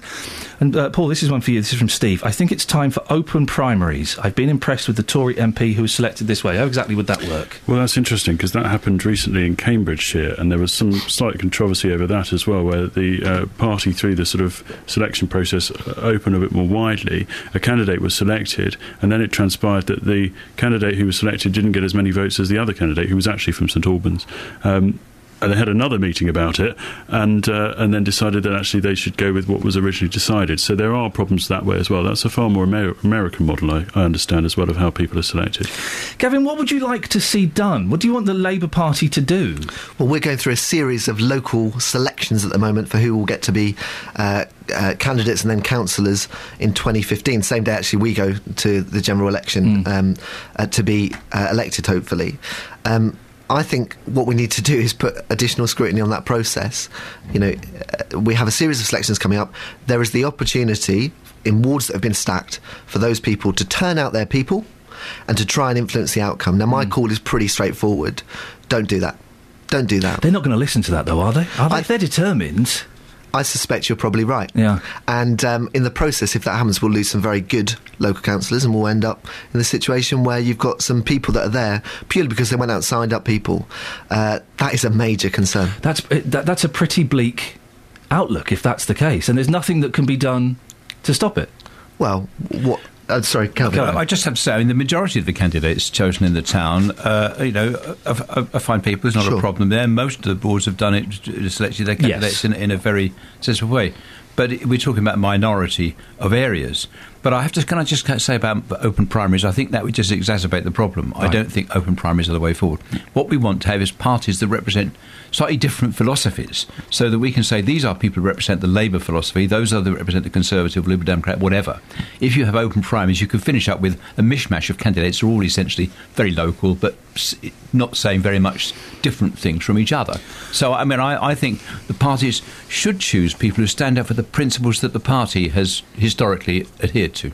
It's a fascinating story. We should be following this as interest. Uh, Gavin, I hope you don't mind me mentioning, but you, you've broken your foot. Is that correct? Well, it's, it's the lower, it's the fibula in my leg actually. You've come in with a cast. yeah. You've come in with the most amazing contraption. I, honestly, I've never seen. What, what is it? It's, it's called a knee trolley, and it's the most brilliant invention I've ever seen. Quite You, frankly. you basically you rest your knee on it and kind of wheel yourself along. It's like, like a mini shopping trolley going backwards, I've- and you hold a handle with one hand, and you can hold your cup of tea or even your glass of wine in the other. Oh, I see. I've never seen anything like it. It's, I, I appreciate you coming in with, yeah. with, with your equipment and everything. Uh, Kelvin Hopkins, Luton North, Gavin Shuker, Luton South, both two Labour MPs. Thank you very much indeed for your time. 08459 455 555 is the telephone number if you want to give us a call. It's 8.15, BBC Three Counties Radio. Let's get the latest travel news. Travel news for beds, cards, and bugs. BBC Three Counties Radio. Good morning. In High Wycombe, Knaves Beech Way is partly blocked because of an accident uh, involving a car and a moped just on the roundabout there at the A40 London Road. It's looking slow on the M25 heading anti-clockwise between junction 16 for the M40 and junction 15 for the M4. Just looking on the sensors to find that information out for you. And there are also major roadworks on the M1 Luton Spur in both directions between junction 10A Kidney Wood Roundabout and junction 10 Luton Airport Spur Road. Also queues just at Boreham Wood on the A1 southbound uh, between the Holiday Inn and Stirling Corner. Kate Mason, BBC Three Counties Radio. Kate, thank you very much. 8.16, it's Friday the 31st of January. I'm Iain Lee. These are your headlines on BBC Three Counties Radio. A Labour councillor says vote rigging has been going on for years in his party in Luton. Extra police are now working in Bedford following the fatal stabbing last weekend. And on football transfer deadline day, Fernando and another gentleman who I'm not even going to attempt to pronounce his name may be on their way to Manchester City for a combined fee of £50 million. BBC Three Counties Radio.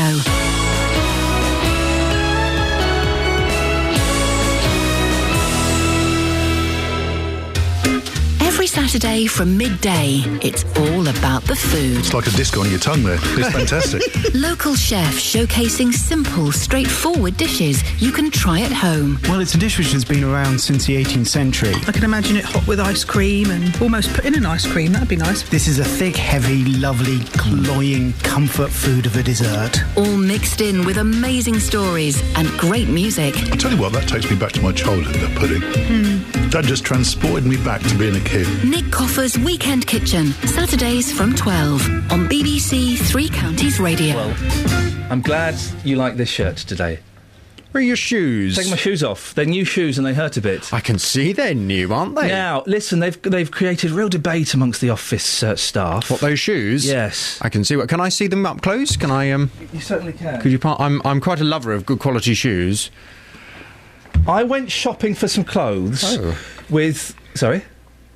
Well, I, I've looked at the sole first of all. They've had a new sole fitted because they were smooth and I needed them for a shiny television studio. Right, So I I had to have a new sole with grip fitted. Yes. I went shopping with a young lad, 26 year old man called Lucas. Right. Yes. He took me shopping for some clothes. Why, why would you do this with a 26 year old? Why not? It was for a TV show, and it was like the old days. They took me out and they bought me clothes. Oh, and bless. Lucas, my Yeah. stylist, took me out. Now, stylist. I said, Lucas, Right. I am 40. I will not dress any younger than 36. Hmm. I think he dressed me a little bit younger than 36. The, the clo- Catherine hates the clothes. Um, I think I could have done a better job, frankly. Okay. But the they shoes. put him in a skinny. Oh, Jonathan, imagine this: a skinny fit jumper. It, well, it, he and offered those me. awful shoes. He that offered- like a Mr. Man threw up. He offered me a girdle. He offered me a girdle. I didn't wear the girdle. What, what do you think about the shoes? They're, they're I'll you- tritone brogues. Yes, they, they are. Now, you see, I, I know you've been talking quite a lot about Northamptonshire. Yes, this we, we're coming to take you today, Northamptonshire. Northamptonshire is the it is the home of good quality shoes. They make the best shoes in the world in Northamptonshire. I look forward to, to that when I'm king. And the they make good quality versions of these. Oh, you rude! No, you cheeky. S- if you were to go to Church's, Cheaney's. was Any of those makers, they would make a very good quality, classier looking What do you version mean? of that shoe. Oh, how rude. Jim Davidson told me he liked these shoes. Well, say no more. He's obviously still being nice. Yeah, you can go away. you, you can go away as well. Do you want to do this or not? Are you offended? Should I turn your microphone back on? Quickly and go. You offended? Quickly and go. Coming up on the big phone in this morning. Oh, a bit awkward. On this morning's big phone in, would you advise today's teenagers to go to university? The number of people applying to go to university has increased by 4% since last year. 580,000 people have applied to start courses this September, as compared with 559,000 in 2013. In total, 35% of 18 year olds in England have now applied to go to university. But of course, it's costing more than ever before. So, from 9 this morning, I want your views on this. Would you advise today's teenagers to go to university? 08459 455 555 and your shoes are horrible. Across Beds, Herts, and Bucks. I'll ask Ollie Martins, a man of taste. BBC Three Counties Radio. How rude. I mean, seriously, and Catherine, you, you'll know better. Really, I'm just being honest. I'm saying it as a friend. They're horrible. Do you like these ones better? Uh, that's not really the answer, is it? Come on. Thank you, Catherine. 08459 455 555 is the telephone number if you wish to give us a call. It's one of those shows. It's got fiery, it's got feisty today, as it often happens. Deary, deary me. Never mind. Ah, here comes my next guest. Kelly, if you give me that, then I'll start the proceedings. Thank you very much indeed. Morning. Uh, now, last night, the Police and Crime Commissioner for Bedfordshire, Ollie Martins, attended the Midland Road Residents Association meeting to talk through concerns on safety. Well, earlier in the week, people living around Midland Road told this programme the area had become a no-go. The ill feeling increased after the fatal stabbing of teenager Isaac Stone last weekend. Well, Ollie Martins has just joined me in the studio now to talk us through some of the concerns. Morning, Ollie. Morning. Uh, I, I, I want to start by I'll play you a little bit of audio. Here's what some of the residents around Midland Road uh, area told our reporter Tony Fisher following the murder at the weekend. Have a listen to this. I'll tell you what, I've been stabbed three years ago, you know. And my friend's been dying here on this road, yeah. Three years ago, he been stabbed same to death, yeah. On- this on road- Midland Road? Yeah, Midland Road, yeah. Three, three years ago, yeah. So this road, I don't know why, always is someone dying on this road. I don't know what's going on. You know, it's crazy, you know. Anything that could be done about Midland Road? More policing. There don't seem to be any police about anymore like there used to be. And I think that has a big effect on the area. I'm sure if there were police about, a lot of this wouldn't happen. But it's one of the, it's one of these areas. It's one of these places. It's always been suspect to sort of crimes and things like that. So, are you happy with your daughter living just off this road? No. But it's just got worse. I'm terrified to walk anywhere, you know, when it gets dark. It frightens me sometimes, I must admit, walking down here. I don't know, it's just the way this road is. It's always been like that. How can you change something that's always been the same? Ollie Martins, what, what, what do you make of those uh, statements? Well, I think something like uh, you know a murder happening on a on a busy street in Bedford um, is clearly uh, a very shocking incident, uh, and it's clearly going to heighten people's fear of crime. Um, but you know, I think it, it's clear from the meeting last night that actually you've got quite a, a resilient community there. Um, and yes, you know they want uh, they're, they're, concerned about uh, about changes that they're seeing in the community, and they want to see a high level of policing. Uh, and you know that's what I'm working hard to try and deliver. So, was it? What were the main concerns last night? Uh, obviously, they want to see more police officers. That seems to be a standard pretty much everywhere. What Yeah. other concerns were raised? Um, well, it's um, I mean, they're it's a like a, a central area of, of Bedford, um, and you know they do. It's clear that they do suffer from um, really problems that come into the area. Is is what they were describing, um, and you know that's why uh, policing is is important to them. Um, what, what can you do to tackle these problems and make well- the, the residents feel safer? I, th- you know, what I what I've been working on since I was elected is making the force more visible. You know, so I am pleased that now we're able to recruit uh, 80 police officers that will go into frontline roles. Um, that has enabled us to review the role of our PCSOs. Um, so they're we're going to give them a, a more community focused role, which is what I think they're best suited for. Um, we're also going to adjust their shifts so that they're um, working more of their hours at times when they will be visible. Uh, and then on top of that, we're also doubling the size of the Special Constabulary, um, who are volunteer police officers, but they've got the same powers, uniform, and equipment as their as their regular counterparts. And I think, you know, as you well know, uh, our financial circumstances are quite challenging, but That's I a- do that's think, an understatement, I think, isn't it? I do think that that these um, initiatives will make the force more visible. And you know, you may also know that we've got the um, the eight million pounds that we're sharing with Hertfordshire and Cambridgeshire Police. Uh, that's going to support our investment in information technology. And again, this is about um, helping officers spend more time out in the community instead of having to go back to the station to uh, complete paperwork on a on a com- uh, desktop computer and so on. Does visibility actually affect the amount of crime committed, or does it just make people feel better? I think it improves people's confidence in the police, which then improves their capacity to fight crime. Because if people have got confidence in the police, they'll work with the police to tackle the issues that uh, that they see. So, you know, people, the public, are the best crime fighting tool that the police have got. Um, so, you know, we want to equi- equip. Another thing that I'm working on is equipping the public to be the eyes and ears of the force. You know, whether it's signing up to be uh, to Ringmaster, the force's community messaging service, uh, whether it's becoming involved in local neighbourhood watch schemes, um, or whether it's going the whole hog and becoming a special constable. You know, these are all ways of um, of the public being involved in policing. And this meeting last night, I mean, there was the, the tragic murder at the weekend, but this meeting had been arranged before that murder. Is that Yeah, the kind of yeah. thing that you're doing? That you're you're having these public meetings with various groups, or is is, is Midland Road a, spe- a, special? No, I mean I spend you know spend a lot of my uh, evenings going to meetings and talking to people, and also hearing their concerns. You know that's why I know that the major concern for the public in Bedfordshire, and I suspect more widely, Hmm. um, is police visibility. We spoke earlier on to let me get his name right, Chief Inspector Julian Frost of Bedfordshire Police, who said that they uh, they w- w- had uh, managed to. Uh, get a, a police, but basically a Bobby on the beat. I can't remember her name. It was a young lady, Karen. Karen, that was it. Yes, who will be uh, kind of responsible for Midland Road and other areas. Uh, uh, and the, the gentleman from the Residents Association thought that was a cracking idea. Kind of having that old-fashioned concept of a local Bobby. It's one person. You know who they are. You can go up and talk to them. You can point. At, you know it, it, that that would make a big difference, wouldn't it? I think. to- Well, we still have. Uh, we still have a network across the county of local policing teams that are staffed by um, PCSOs supported by a sergeant with an inspector above them. So each area does have its own dedicated officers. Um, there are some communities where we're trialling um, putting um, a police officer back into that team. Um, because of the support that uh, that officer can give the PCSOs with their warranted powers.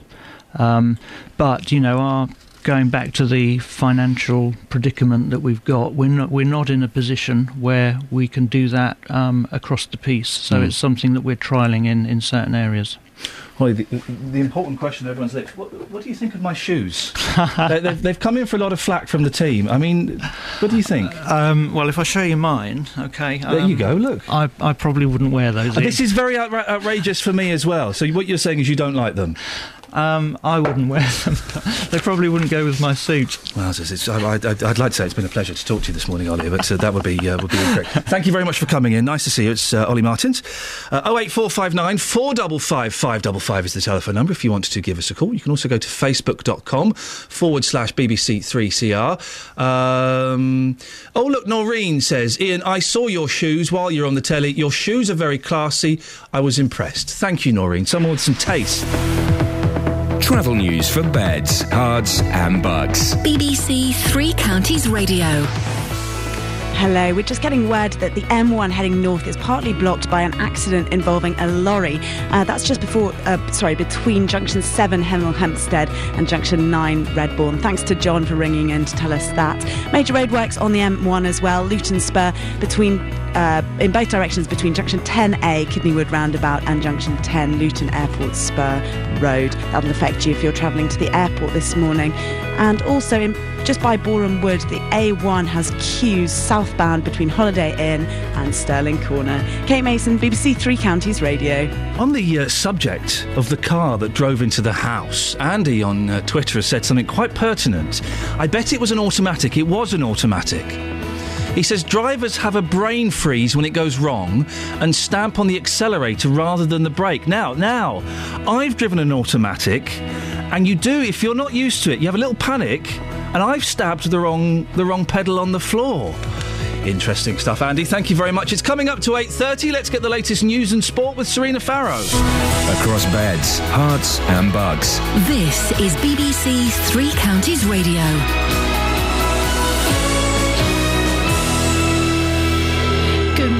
Labour councillor says vote rigging's been going on for years in his party in Luton. Some members are being accused of signing up friends who'll then vote them back in.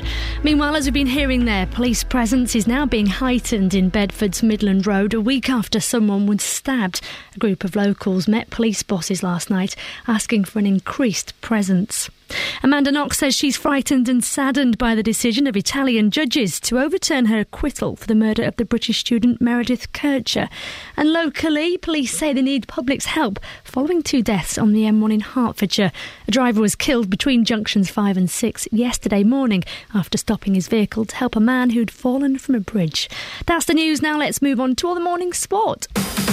Three Counties Sports. BBC Three Counties Radio. Bad news for Watford fans. They lost 4 2 at the City Ground against Nottingham Forest last night. A Gabriele Angella Brace looked to have given the Hornets the lead, but then four goals came banging in in the second half. Ex Watford player Nick Wright, who was part of our commentary team, thought the Hornets were poor towards the latter end. When they were 2 0 up, you were never really comfortable. We never thought, oh, we'll close this game. And I think a quality team who know their formation, know how each other play, would close the game out. You'd be comfortable that 2 0 up is a win. With Watford, you, you just don't feel that at the moment. You feel that there's always a chance for the opposition, and as soon as they start to put under a bit of pressure, the shape goes. Wycombe Wanderers are hoping to stay in the Football League. Chairboys are just two places and three points above the League Two relegation zone. That's ahead of their trip tomorrow at Bury. On football transfer deadline day, then, Fernando and Eliaquim Mangala may be on their way to Manchester City for a combined fee of £50 million. Elsewhere, Chelsea are looking to bring in teenage midfielder Kurt Zouma for £12 million. Cricket then, and women. England have lost their second 2020 game against Australia in the Ashes by seven wickets this morning, though they've already won the series. Meanwhile, England's men play again shortly. They need to win to keep their game alive.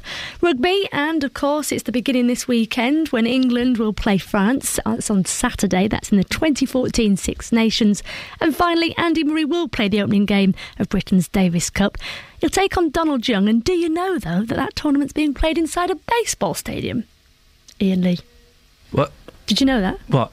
Being played inside a baseball I'm stadium. typing um, an update on Facebook. What, what are you talking about? Andy Murray, tennis. Tennis normally played on courts, isn't it? I haven't got a script for this. Hang on. Doesn't matter.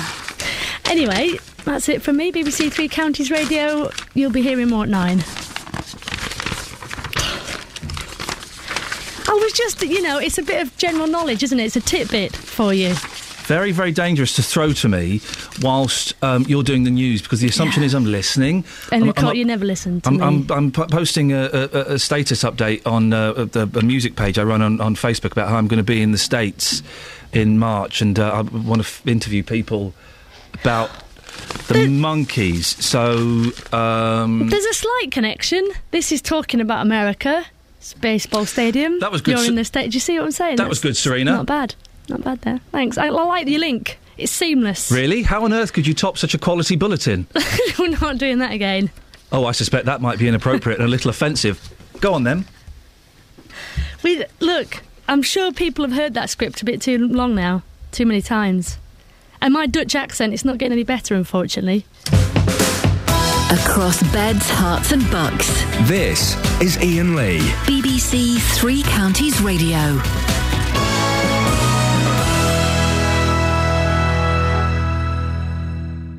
Morning, this is Iain Lee, BBC Three Counties Radio. 08459 455 555 is the telephone number if you want to give us a call. Peter's in Woolmer Green. Morning, Peter. Good morning. Peter, what have you got? I just wanted to say the manipulation of uh, parties, basically, to to gain advantage.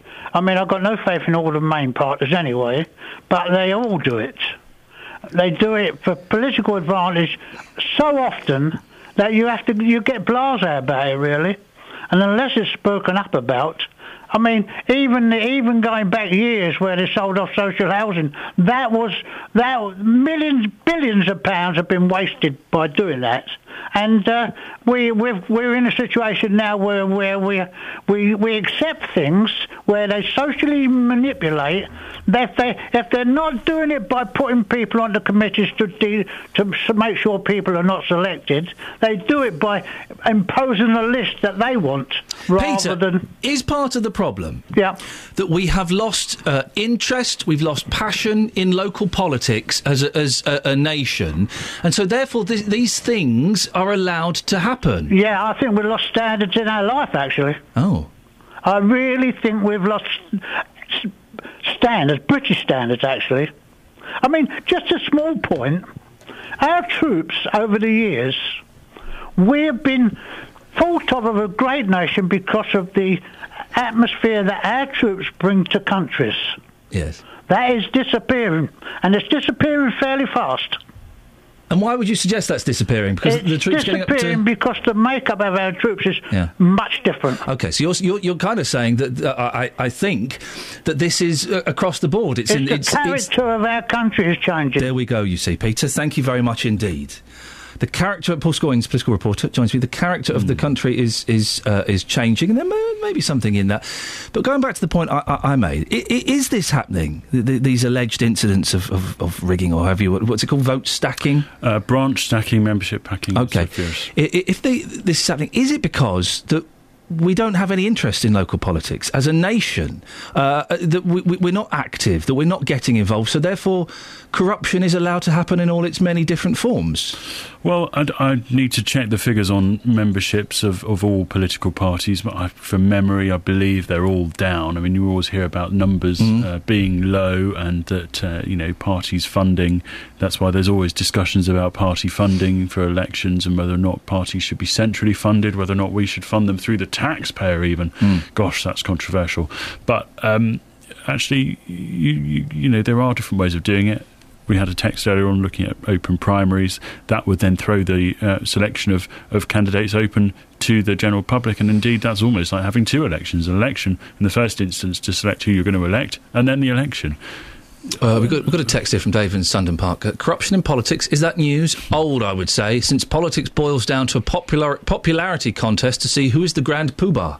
Well, yes, indeed, and that speaks volumes, doesn't it, about the general cynicism that people have about sort of politicians of any persuasion. And indeed, uh, you know, I think this is partly the the, the problem. Uh, not just to do with memberships, but also you've got, of course, you know, the low voter turnout at elections. People might say, well, you know, whoever I, whoever is up for election, the you know X party will always get in in this area, or you know, so th- do you look at changing the system so that it encourages more independence to Mm. come through?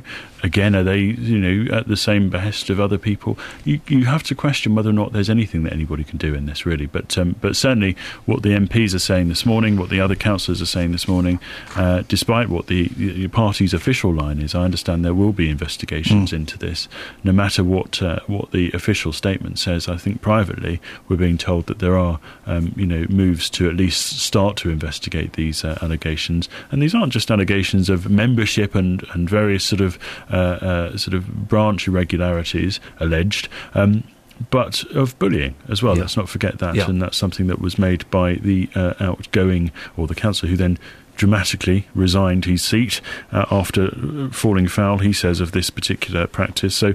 Um, it indeed it looks like uh, you know, Labour at the moment is in a little bit of turmoil in the in, in the town of Luton, but uh, the allegations are that this is a problem not just confined Something to the town. lots of places, goes lots of on elsewhere. parties. Uh, more, you can see more about this on Look East tonight. Sunday politics on Sunday eleven.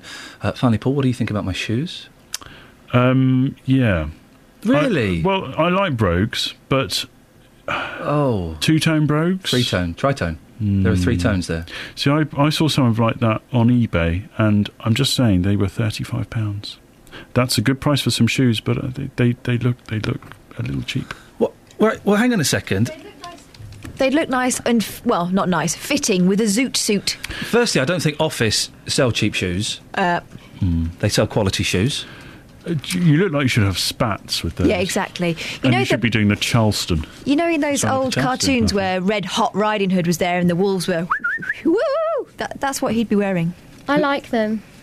I like the Thank way you. I like to look at them. Yeah. They yeah. interest and excite me Yeah. and take me back to the film Right. Bugsy Malone. Okay, good film. In a film. good way. I, will do a I'm all for gun. it. That's a pair of brogues, Iain. Oh, this is a pair of school shoes.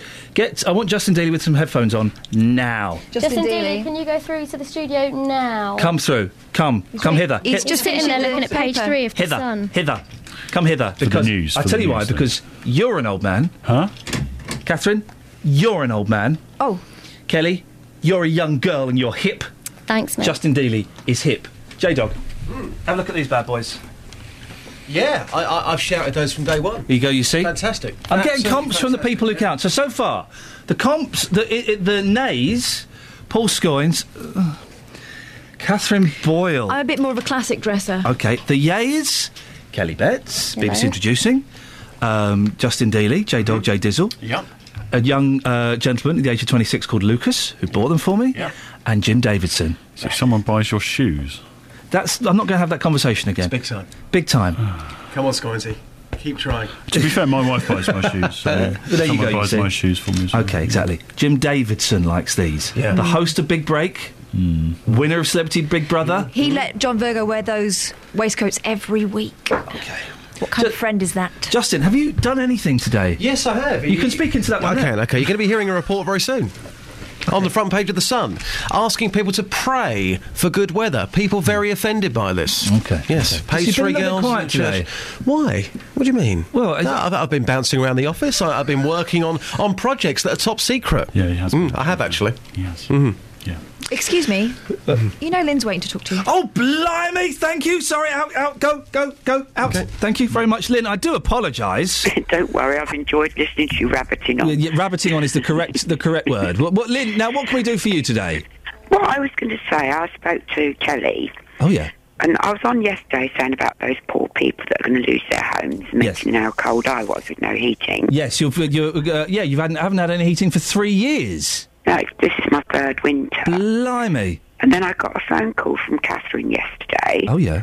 And apparently a company phoned in, which I spoke, who I spoke to yesterday.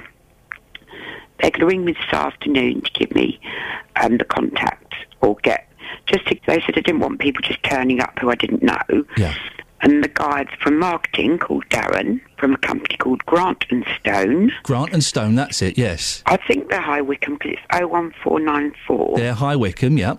And he's calling me this afternoon to arrange for somebody to come round and have a look at it for Hey, me. fans! No, uh, w- w- yes, we're aware of Grant and Stone because they um, uh, tweeted me and said, "We heard Lynn's story. Is there anything we can do to help?"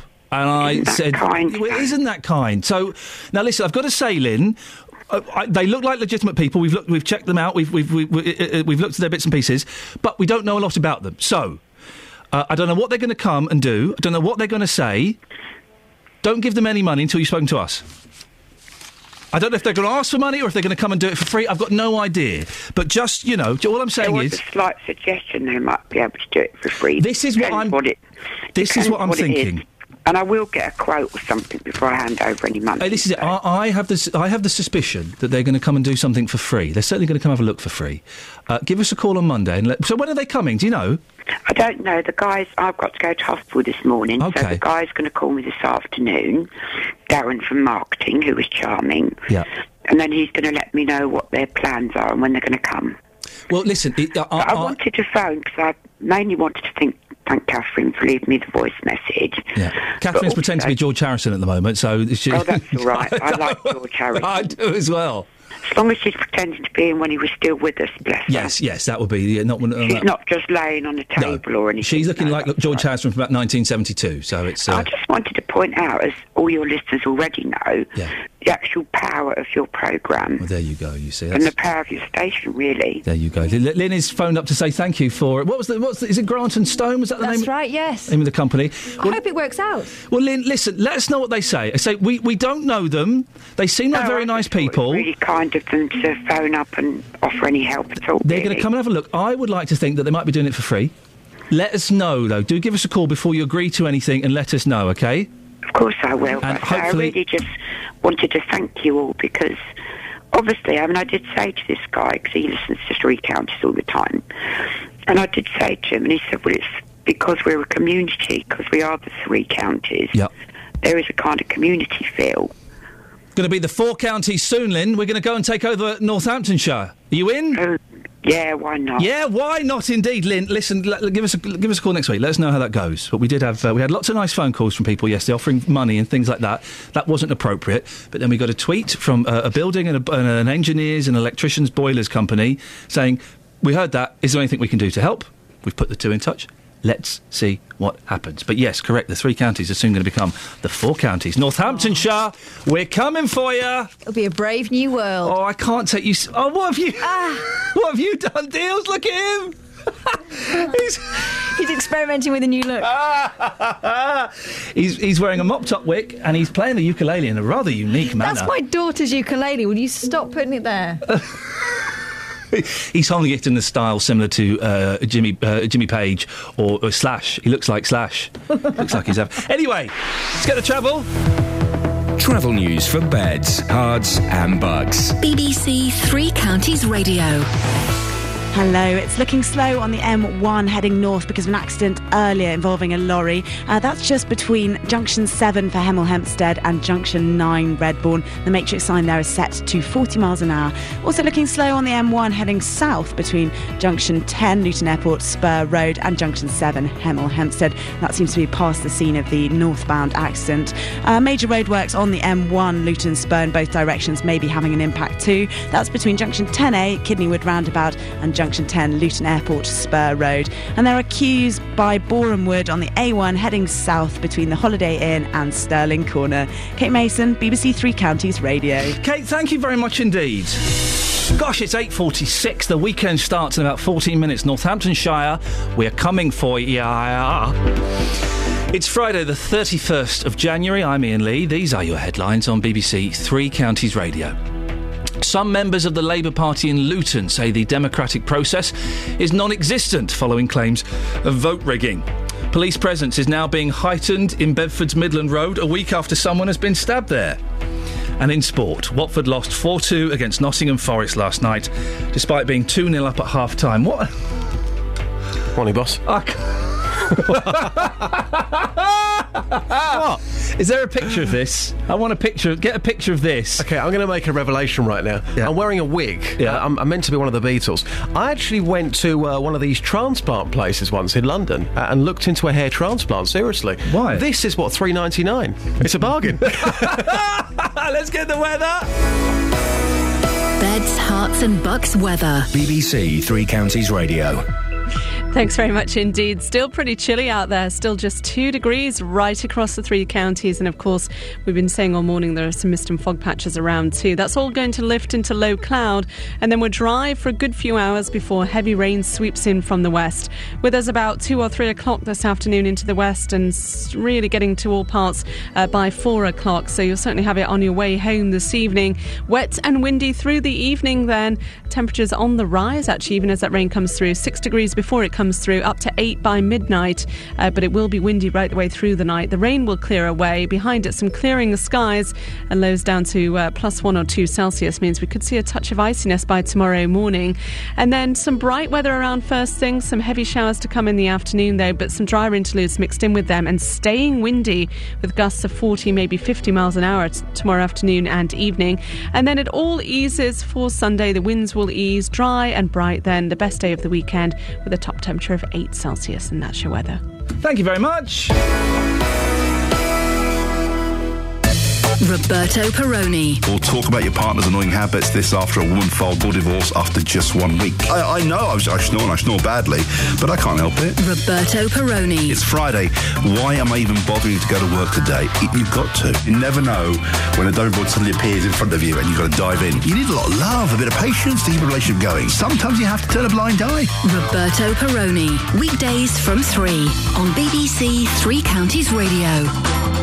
Oh wait, four five nine four double five five double five is the phone number if you want to give us a call after yesterday's. Yeah, let's be honest, Justin. Yesterday's show very very poor. Mm, yes, Very- it was poor. Look, we can't you know we can't beat around the bush. It was poor, uh, and uh, I, I uh, had a, a message yesterday from uh, the head of the BBC, the DG, saying uh, that basically they have been inundated with phone calls asking for a refund. Really? Or, or, yeah, people have been Was asking. bad? People have been asking for a refund from their television license uh, for yesterday, and the BBC, Wow. the BBC had to give it 0.03 pence. If you phoned Yeah. up, you got that refunded uh, either into your. Is that my phone? Sorry. What? Who's that? I don't know. Should we find out who it This is? is unbelievable. All phones off. Go and take it. Who is it? Um, ah, solicitor. Shall I answer it? Well, yeah, I suppose. Yes, yeah. Hello. Yeah, it is. I'm just on the air at the moment with Iain Lee. Can I um, can I give you a call back? I'm on, I'm on the radio. And he's wearing a wig. Okay, no problem. Thank you. Bye. Bye. Is that really a solicitor? It was, yeah. And you speak in that voice for solicitor? Yeah, I was, like, yeah. When you mention radio, you've got to say radio, haven't you? On the radio. Sorry about that. Yeah. As I mentioned to you last week, I'm very stressed at the moment with uh, solicitors and estate agents. I cannot take you seriously with that wig. Well, you, said yesterday that uh, we're, we're celebrating the Beatles' uh, 50th anniversary of Fif- what? 50 years, 50 years of the Beatles. Yeah, 50 years of the Beatles. Um, so today we, we were meant to be dressing up. Um, I've come in wearing a, a jumper, which is quite old, but it's, it's nice and warm. Somebody's given me a wig, Yeah. so I'm wearing a wig. You will be able to see this wig exclusively on the Three Counties Radio Facebook page very soon. And uh, no doubt, of course, on at Justin Dealey on yes, Twitter. yeah, on Twitter. Yes, I've I'm on there. Please follow Justin Dealey on Twitter because he will lose his job directly because of something he drunkenly tweets. He Yeah, doesn't know the yeah. rules. Two o'clock Saturday morning. Look out on Twitter. Stop playing with your curtains. Yeah, it's nice, isn't it? I feel quite cool. Now, fr- well, yeah, the front page of the Sun. Yeah. There, there are big news stories. Amanda Knox being um, re- found guilty again. Things going on all over the world. Uh, co- corruption, all kinds of stuff. The front page of the Sun. Dear Lord, we've had enough. After worst January rain in history, join our prayer campaign with the patron saint against bad weather. It's Saint Medard, if you're interested. Bring me sunshine. I mean, flip. We were shocked by this, weren't we? Dumb, talk about dumbing down. Yeah, I mean, obviously the the prayer is in there. You're about to hear that prayer in this report coming up on page four and five. You got uh, page three girls outside a church next to a vicar. Uh, the whole thing is tacky. Yes, we know the weather is bad. It's affecting people terribly. Some people terribly, but but this for me is just going way way too far. The front page of Britain's best-selling newspaper asking you to pray for good weather. Are you going to be praying? No, I'm not. Th- th- and this is a genuine genuine prayer. This is from Sue Evans, who is the vicar of St Medard, Little Bytham Lincs. She looks like such a sensible person, and then she does nonsense like this. It's crazy. So uh, you sent me out this morning to, to get people's reaction. As I mentioned, you are going to hear that prayer read in this report coming up. I've been asking people, are they going to be praying for good weather? Here's what happened. So Donna, here we are looking at the front page of the Sun. Um, as a Christian, what's your thoughts on what you're reading there? Well, it, to me, it just sounds like they're making a bit of fun out of it. I mean, it's great that people are praying, but um, they really should have their hearts and minds on, on the people that are going through this trouble and just think about God giving them the strength to work through the troubles that they're going through. And girls in tight t-shirts outside of church, is that going a bit too far? That is too far, absolutely. I don't see how that can really um, prompt people to pray. Well, of course, this horrible weather at the moment is horrible. We want a bit of sun, don't we, Charlie? How old's Charlie? He's two. He's two years old. He wants sun. We all want sun. We all want sun. we do, don't we? But the thing is, though, is that going a bit over the top? A, a front page of a newspaper asking you, and there's a prayer inside, they're asking you to pray for good weather. It is a bit over the top. There's more important issues out there than the weather. If we have good weather, we have good weather. If we don't, we don't. I don't think that we should be praying for it. Mother Nature will do what she wants to do. Tom, as somebody with Christian beliefs, there is the front page of the Sun newspaper asking you to pray for good weather. Are you going to be praying for good weather? Uh, no, I think it's uh, pointless. Uh, pathetic, kind of, I'd say, yeah. Yeah, it's wrong. It's wrong. Lee, I've caught you there with your Sun newspaper. Are you going to be praying? Yes, I think so, baby. Yeah, I am a Christian. Would you like to read us the prayer? It's on page five. There it is. Heavenly Father, we are grateful for the gift of water, and in many parts of the world we know people suffer and die for lack of rain. But dear Lord, we've had enough. We ask you, please, that the rain may stop soon. We pray for all those people and animals suffering from floods at St. Medard, needed protection from the rains.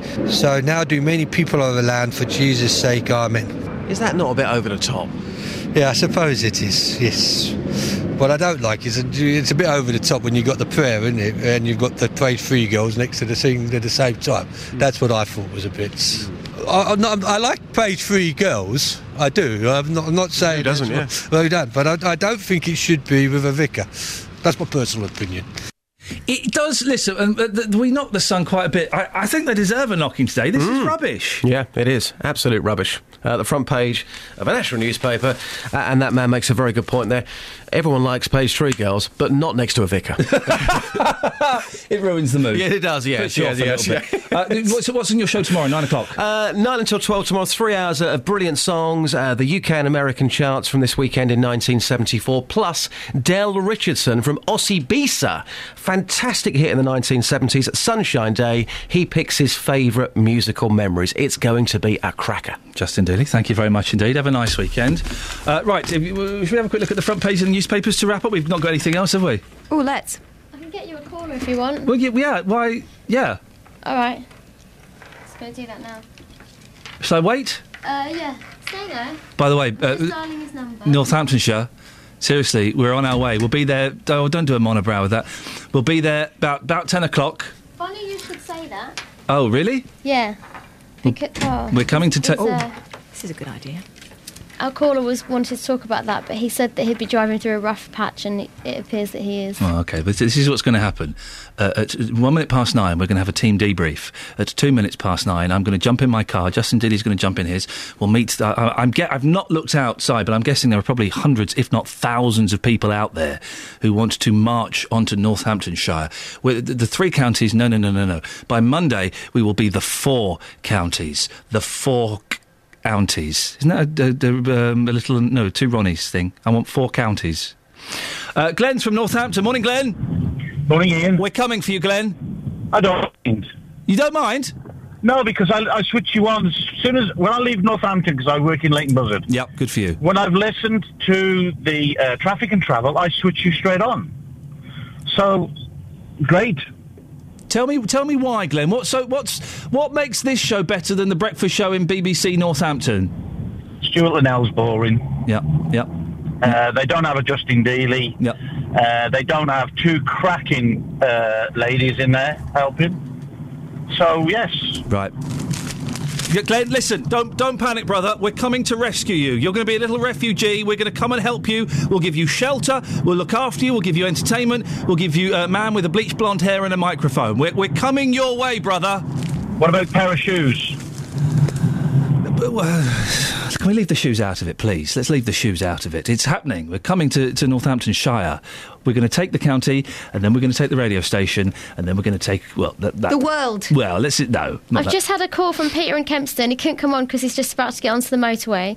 He speaks like this. All right, babe. Yeah, load of cobblers. What you are on about with the uh, destroying up Northampton? All right, duck. Loads of cobblers. And then he hung up. That's a good. That's a good thing. Is that like the grill? Cobblers are Northampton um, team, aren't they? Okay. Well, we're going up there. It's Northampton happening. United. It's actually happening. They said it couldn't happen, but it will.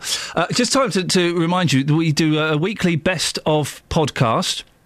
Um, there'll be a new one up probably about midday today, something like that. If you want to get it, if you want, if you want to get it fresh, you go to the BBC Three Counties website and you can download it from there. Uh, if you want it a little bit cooler, it appears on iTunes normally in the evening, sometimes the, on the Saturday morning. I'll, uh, follow me at Iain Lee, and uh, I'll uh, I'll tweet when it's uh, up and about. Adam's from Northampton. Morning, Adam. Morning. We're coming to liberate you, Adam. Oh, I hope you do, mate. Please, please, please. I love your show. What, what I love all your shows. Tell, tell us, tell us why this, this show is so much better than the breakfast show in Northampton. Oh, you're more happier. You, you, you, you wake me up. You brighten my day. Mate, listen, we're, we're, we're coming. We'll be up there. Are you in Northampton now? I'm just on the outskirts at the moment. I'll be in there in about 15 minutes. Hey, I tell you what. Right, listen. I'll give you my details. Could you send me a little text when the road is clear so we can just storm straight through? No problem. Excellent stuff. We've got we've got uh, infiltrators, double agents working for us. Let's call them scouts. Yeah, they're our scouts. Adam is our scout. This is awesome. This is actually happening. Don't worry, Northamptonshire. You may hear a little bit of banging. You may hear a little bit of music from the 60s, 70s, and the 80s. Uh, you may have a microphone thrust in your face. If any of those things happen today or over the weekend, do not panic. It's just this show coming to Northamptonshire, taking over the county, taking over the radio station. Travel news for beds, cards, and Bucks. BBC Three Counties Radio.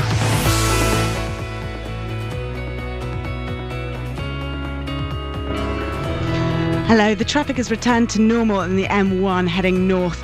Uh, it's cleared between junction 7 for Hemel Hempstead and 9 for Redbourn. Also looking heavy on the M1 southbound between junction 10, the Luton Airport Spur Road, and junction 7 for Hemel Hempstead.